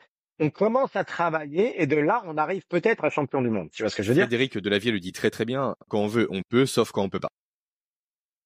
Et j'aime beaucoup cette phrase parce que si morphologiquement Exactement. on n'est pas capable d'être un bon bencher, t'as beau t'entraîner toute ta vie, tu seras jamais le meilleur bencher. Parce que t'as pas la Hein? Et puis, morphologie? t'as pas le talent. Bien sûr. Tu l'as pas. Tu vois, dis les meilleurs deadlifters, le premier jour qu'ils sont arrivés dans la gym, ils ont commencé à 250, 270 kilos. Parce que la morphologie est présente. Jambes relativement courtes, bras assez longs, buste court, Et ils étaient forts. Et ils sont forts. de base en plus, oui, bien sûr, il n'y a pas que ça. Et Ils sont forts. Ils ont le truc qui leur permet d'être forts au niveau statique. Par exemple, moi, dès qu'il s'agit de mouvement, je peux prendre des poids où vraiment, si tu regardes entre mon pourcentage statique contre mouvement, c'est ridicule. Il y a des trucs que je devrais pas être capable de faire. Mon squat, à l'époque, j'avais un squat à 250 kilos, qui était mon max, quoi. Mais j'ai fait un yoke carry à 460. Hmm. Donc normalement, tu peux pas faire un, un yoke carry à 450 kilos quand ton squat est à 250. Tu vois ce que je veux dire? Mais pourquoi? Parce que je suis vraiment fort quand il s'agit de bouger des poids. Ouais, ouais, ok. Mais statiquement parlant, j'avais un deadlift à 280. Tu vois ce que je veux dire? C'était rien de spécial. Par contre, au niveau farmers walk, tu pouvais prendre euh, 140 kilos dans chaque main. Hmm. Oui, oui, oui. Et je me baladais avec pendant 30 mètres. Tu vois ce que je veux dire? Il y a des trucs comme ça où tu dis, oh. Oui, entre la théorie Il y a ça et le aussi. concret. euh, Il y a, il y a des gens qui sont nés pour certaines choses. Il y a des gens qui sont nés pour le grappling. Il y a des gens qui sont nés pour le striking. Tu vois ce Mm. qu'il y a? Il y a des boxeurs qui naturellement co- comprennent la boxe. Mais par contre, ils vont pas comprendre le jiu-jitsu et vice versa. Il y a ça aussi. On est né d'une cer- on est né d'une certaine manière et tu ne peux pas le changer. Pardon, mais c'est vrai. Et c'est un, c'est un peu comme l'intelligence. C'est un peu comme beaucoup de choses. Il y a des gens qui disent, hey, 10% de la population a un IQ en, en dessous de 80, quoi. Oui. Tu vois ce que je veux dire? Et c'est pas, c'est pas parce qu'ils n'ont pas bossé à l'école ou quoi que ce soit, simplement ils n'ont pas la capacité. On est bien d'accord, c'est pas juste et c'est très triste, mais c'est aussi une réalité quoi. Il y a des gens, ils peuvent s'entraîner toute leur vie, euh, ils auront un deadlift à 180 kilos peut-être. Complètement. Parce qu'ils ils l'ont pas, c'est tout. Ils ont autre chose, mais ça ils l'ont pas par contre. Oui. Il y a, il y a ça aussi, ça compte. Donc évidemment, si j'ai un, un- si j'ai un quelqu'un, un athlète qui vient me voir en disant je veux aller au championnat du monde, dès le départ, je peux te dire ouais, mais peut-être pas un top 3, non. Hmm. Tu vois, si, non, non, ça, champion du monde par lifting, tu le sais tout de suite. Et en plus, n'étant pas fait pour ce geste en question, le risque de blessure est vraiment accru. Donc en fait, ça sert à quoi de persister dans un élément pour lequel on n'est pas bon? Autant s'entraîner peut-être autour, il serait force. Mais ça fait partie aussi pourquoi tu seras jamais champion du monde et parce que tu vas te blesser. Bien sûr. Parce que c'est pas ton mouvement. Moi, je peux faire du strongman toutes les semaines, je me blesse jamais. Par contre, statiquement, ça me, ça m'éclate à chaque fois. Hmm, intéressant. Le deadlift avec la barre, par exemple avec les farmers, parce que le, les mains sont du côté, tu sais, en neutral, mais sont du côté, j'ai pas de problème. Tu mets, tu me mets en, tu sais, pronated, la pronation devant, et je m'éclate les hanches à chaque fois, parce que j'ai des fémurs très très longs, Hmm. et donc la barre ne me permet pas d'avoir les genoux vers l'avant. Des trucs comme ça, tu vois ce que je veux dire. moi, effectivement, c'est que, c'est du coup, ça nous montre l'importance de pas tomber dans l'écueil de se comparer aux autres. Moi, je sais que mon meilleur ami est euh, très trapu. Ah. Et moi, effectivement, je suis large d'épaule. On voit pas la caméra, mais je suis très large d'épaule. Donc, sur tout ce qui est effectivement shrug, j'ai plus de force à déployer pour soulever une barre équivalente. Parce que mon effet de levier est plus loin du corps que lui. Donc, si je me comparais constamment à lui, effectivement, je serais Ouais. constamment en sentiment de frustration. Parce qu'à mon niveau, effectivement, je peux pas soulever aussi lourd parce que mécaniquement parlant, la force que j'ai à déployer pour une barre de 100 kg sera supérieure à la sienne. Donc, effectivement, si on se compare Ouais, mais par exemple, j'ai jamais pu, j'ai des épaules, donc j'ai jamais pu développer mes trappes tellement. Bah bien sûr. J'ai des trappes très fort parce que je peux faire des, tu sais, farmers walk toute la journée. Mais j'ai pas des gros trapèzes parce que les épaules sont Mm. tellement larges. Par contre, ça m'a donné un, un dos énorme. C'est ce que je veux dire? Donc, tu prends d'un côté ce que tu perds de l'autre, c'est tout. Mais donc, en vérité, il faut regarder à ça. Et donc, certains mouvements, je serai toujours très bon, autres, d'autres, moins. Mm. Ok. Oui, voilà, ok, Ouais. il faut, il faut avec. J'ai des, j'ai, j'ai des films, j'ai des fémurs très très longs. Je suis à plus de 28% de ma, de, tu sais, normalement à 25%, t'as des fémurs très longs. Je suis à 28%, j'ai mesuré. Donc je, euh, veux dire, je suis presque, euh, retarded, tu vas dire, de- dans la fonction, donc, euh, dans mes jambes se- sont, sont créées. Et donc, c'est-à-dire que tout ce qui est front squat, pour moi, c'est une horreur. Alors que moi, j'adore le front squat et pas le back squat. Inversement. Euh, J'aime, bien le front squat, mais je suis vraiment Mm. pas bon. Et tout ce qui est back squat, par exemple, il faut que je me penche. J'ai les fémurs tellement longs que ça me force Ouais. à me pencher toujours vers l'avant. Donc je me retrouve à faire un good morning à chaque fois, Donc tes lombaires prennent, ouais. plus ou moins. Ou il faut que les genoux partent vers l'avant, mais ce qui est pas possible parce que ça m'éclate les, les genoux. Tu que je veux dire? Donc le back squat, t'es à 250, mais c'était parce que j'ai un dos tellement fort, c'était presque un good morning. quoi. Ok, oui, donc tu ouais, as la zone lombaire qui compensait du coup ta morphologie. Et, et tu, le- et tu vois ça, tu vois ça au powerlifting. Il y a, il y a les, les meilleures deadlifteuses, surtout les femmes, sur le squat, elles se penchent vers l'avant énormément. Mm. Oui, bah. Kimberly Walford et les gens comme ça ont un squat très particulier parce qu'ils sont tellement bons au deadlift. Hmm. Intéressant. Qu'est-ce que je veux dire? Donc ça, rien n'est simple de ce côté-là. Le côté je veux, à haut niveau, y a, y a, ça n'existe pas. Et tu, Je tu peux, parles de, de c'est tout. je veux, ça n'existe parles de pas. posture, est-ce que tu intègres également les réflexes archaïques dans ton approche ou pas du tout? Si ça, si c'est un problème au De début. la posturo, etc. Des éléments vraiment intéressants. Donc, euh, ok. ça- ça- tu me donnes quelqu'un qui a la capacité d'être euh, champion du monde qui, qui, qui bosse depuis, on va dire, deux ans et qui arrive avec une certaine base, c'est très rare que euh, essayer de régler le côté posturaux. Tu, en plus, il y a, y a, des problèmes avec ça. Déjà, c'est que il faut que tu t'assures que tu aies raison. C'est-à-dire que tu vas imposer une certaine posture. Ok, donc déjà, il faut avoir raison parce que si tu as tort, tu vas tout casser. En plus, de manière à arriver à cette posture qui donc est gérée et, et dite euh, correcte, il va falloir changer certaines choses. Est-ce que tu as changé les choses au niveau de la séquence, au niveau séquentiel aussi On va revenir sur les myotomes. Tout est une question de séquence. Par exemple, qu'est-ce que je veux dire par là? J'en parlais ça l'autre jour. Tu fais du bench press. Mmh tu arrives ici. Il ne faut jamais commencer avec les pecs. Tu commences avec les triceps en fonction du bas, jamais avec les pecs. Donc, si j'essaie de te changer le côté, tu sais, posturel, mais et tout ça, mais je t'apprends ça en activant les pecs et tout ça, tu vas avoir un bench press lourd et tu vas te déchirer un pec parce qu'il fallait commencer avec le triceps, pas avec les pecs. Mais si le travail que je dois faire au niveau posturel engage les pecs en permanence et pas les triceps, je vais utiliser ce que je connais. C'est-à-dire qu'en activant les pecs en permanence, je vais utiliser les pecs sur le bench. Et le bench, c'est pas un exercice de pecs, c'est un exercice de triceps et du haut et de dos. Quoi. Mmh. Tu vois ce que je veux dire? Donc, je suis pas contre tous ces trucs-là, mais faut vrai, il faut avoir raison. Oui, puis aussi on n'est pas, on n'est pas à l'abri aussi du fait que justement la ah. mauvaise posture ait créé des compensations musculaires et posturologiques qui soient bénéfiques à une force, à de la force. Exactement. Donc, euh, et c'est ça le problème, c'est que le côté, tu sais, posturologique, on me dit, ok, mais donc on va faire ça visuellement? C'est-à-dire que je veux voir une bonne posture. Ok, mais tu peux arriver sur quelque chose qui a l'air d'être bien, mais tu es arrivé là de la mauvaise manière, tu vas tout casser. Mmh.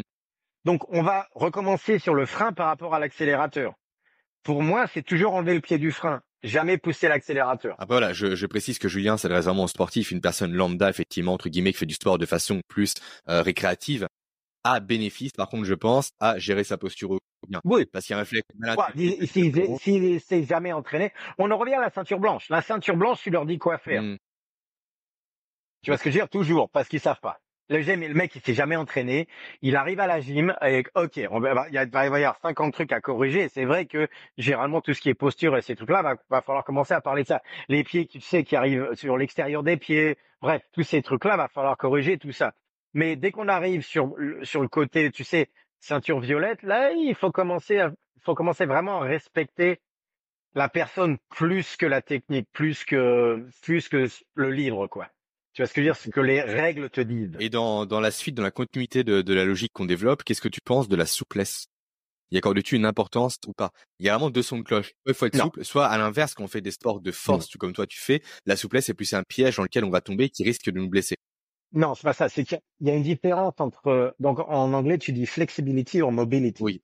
Donc la souplesse contre ça se dit mobilité? Oui, ça se dit la mobilité, oui. Ok, mobilité. Donc il y a une différence entre la souplesse et la mobilité. La souplesse euh, n'a aucun intérêt parce que la souplesse ne se fait jamais sous tension. C'est-à-dire qu'une souplesse sous sans tension n'a aucun intérêt. Une souplesse avec tension, ça s'appelle la mobilité. La mobilité est extrêmement importante. Donc, pourquoi? Parce que si je mets mon bras là sans aucune tension musculaire, peu importe, je vais m'éclater l'épaule. Par contre, si je suis capable d'arriver avec mon bras à fond, utilisant les muscles corrects et utilisant les muscles corrects pour revenir, oui, cette mobilité-là est extrêmement importante. Donc, la pour moi, la souplesse n'a aucun intérêt. La mobilité est extrêmement importante. Ok, intéressant. Et euh, pour conclure, j'aimerais t'amener sur un dernier sujet, celui de la TRT. Donc le remplacement de testostérone suite au déclin naturel avec l'âge. Alors naturel et accentué, comme on l'a vu au début de l'échange, par les perturbateurs endocriniens, par le stress, par un non-respect du rythme circadien, par un manque de sommeil. Du coup, qu'est-ce que tu penses toi de la TRT aujourd'hui? Même si en France c'est pas encore légal, aux États-Unis se démocratise de plus en plus. Quel est ton avis par rapport à ça? Euh, J'ai rien contre. Je vais donner mon exemple particulier. Ça fait euh, j'ai 47 ans euh, pendant, donc j'ai 47 ans depuis les trois dernières années.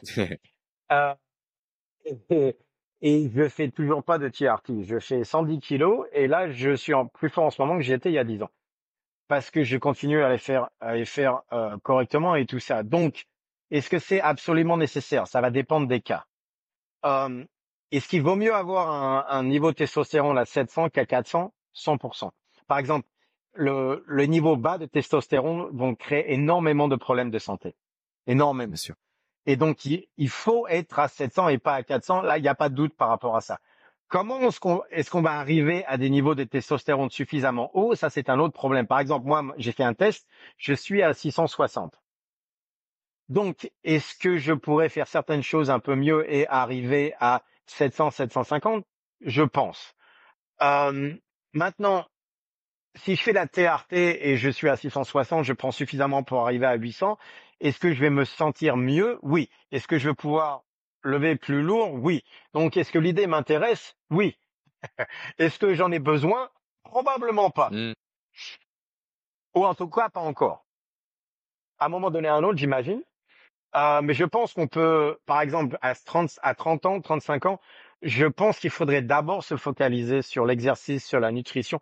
On va dire comme ça, je n'ai rien contre la TRT si d'abord vous vous entraînez correctement, mangez correctement et dormez correctement. Moi, j'ai fait ces trois-là et je l'ai prouvé parce que j'ai 47 heures depuis trois ans et je, quand même, je continuais à, à lever des charges très lourdes et tout va bien. Je fais 110 kilos, je me bats et donc tous mes, tu sais, niveaux hormonaux, tous mes, tous les niveaux sanguins, tout est parfait. Donc, comme j'ai fait tout ça, si je veux m'amuser à faire de la TRT pour pousser les choses un peu plus loin, ok, sans problème. Je le fais pas à l'heure actuelle, mais j'ai aucun problème comme, euh, avec ça. Par contre, j'ai quelqu'un qui a 32 ans, qui a des, des mauvais qui a des mauvais, des niveaux de testostérone assez bas. Avant de commencer avec le TRT, TRT je voudrais voir l'entraînement, la nutrition et le sommeil. Et après ça, on peut en parler. Par exemple, quelqu'un qui est très stressé, qui a un, un environnement, environnement qui est très mauvais, est-ce qu'il peut avoir, est-ce qu'il y a un, un, bénéfice par rapport à la TRT Oui, 100%. Euh, Mais il y a aussi des risques avec les injections, c'est toujours pareil. C'est-à-dire que il y a un prix à payer par rapport à ça. Et le, un des plus grands problèmes avec le TRT, je pense, c'est que quand on commence, généralement, il va falloir y rester parce que on n'a pas de raison de s'entraîner plus dur, de dormir mieux ou de mieux manger. Parce que dire, c'est pas vrai. Les gens vont te dire, ouais, on va monter la testostérone, mais donc ça va te permettre de t'entraîner, ça va te permettre de mieux manger, et donc après tu vas pouvoir arrêter. Non, c'est pas vrai du tout ça. C'est-à-dire que il y a pourquoi? Parce qu'on n'a plus aucune raison de le faire. Donc se mettre sur TRT, ça te permet, tu n'auras jamais besoin de vraiment apprendre à t'entraîner ou manger correctement ou tu vois ce que je veux dire? Parce que ça, honnêtement, le TRT va te permettre de de faire plus de betting que c'est vrai que moi, par exemple, euh, je mange. Je, tu vois ce que je veux dire? On sort presque jamais. Le soir, je dors à 10 heures. On mange. Tu vois ce que je veux dire? Il n'y a pas d'alcool, il n'y a pas de sucre, like zéro. Euh, on, on, je bois une bière de temps en temps, mais euh, jamais plus que ça. Tu vois ce que je veux dire? Là C'est une vie très contrôlée de ce côté-là. Je m'entraîne en permanence, je ne m'arrête jamais de m'entraîner. Tu vois ce que je veux dire? Je ne vais pas passer une semaine à, à Zula ou je sais pas quoi, tu vois, à prendre des drogues. Et je fais jamais de drogue, je fume pas.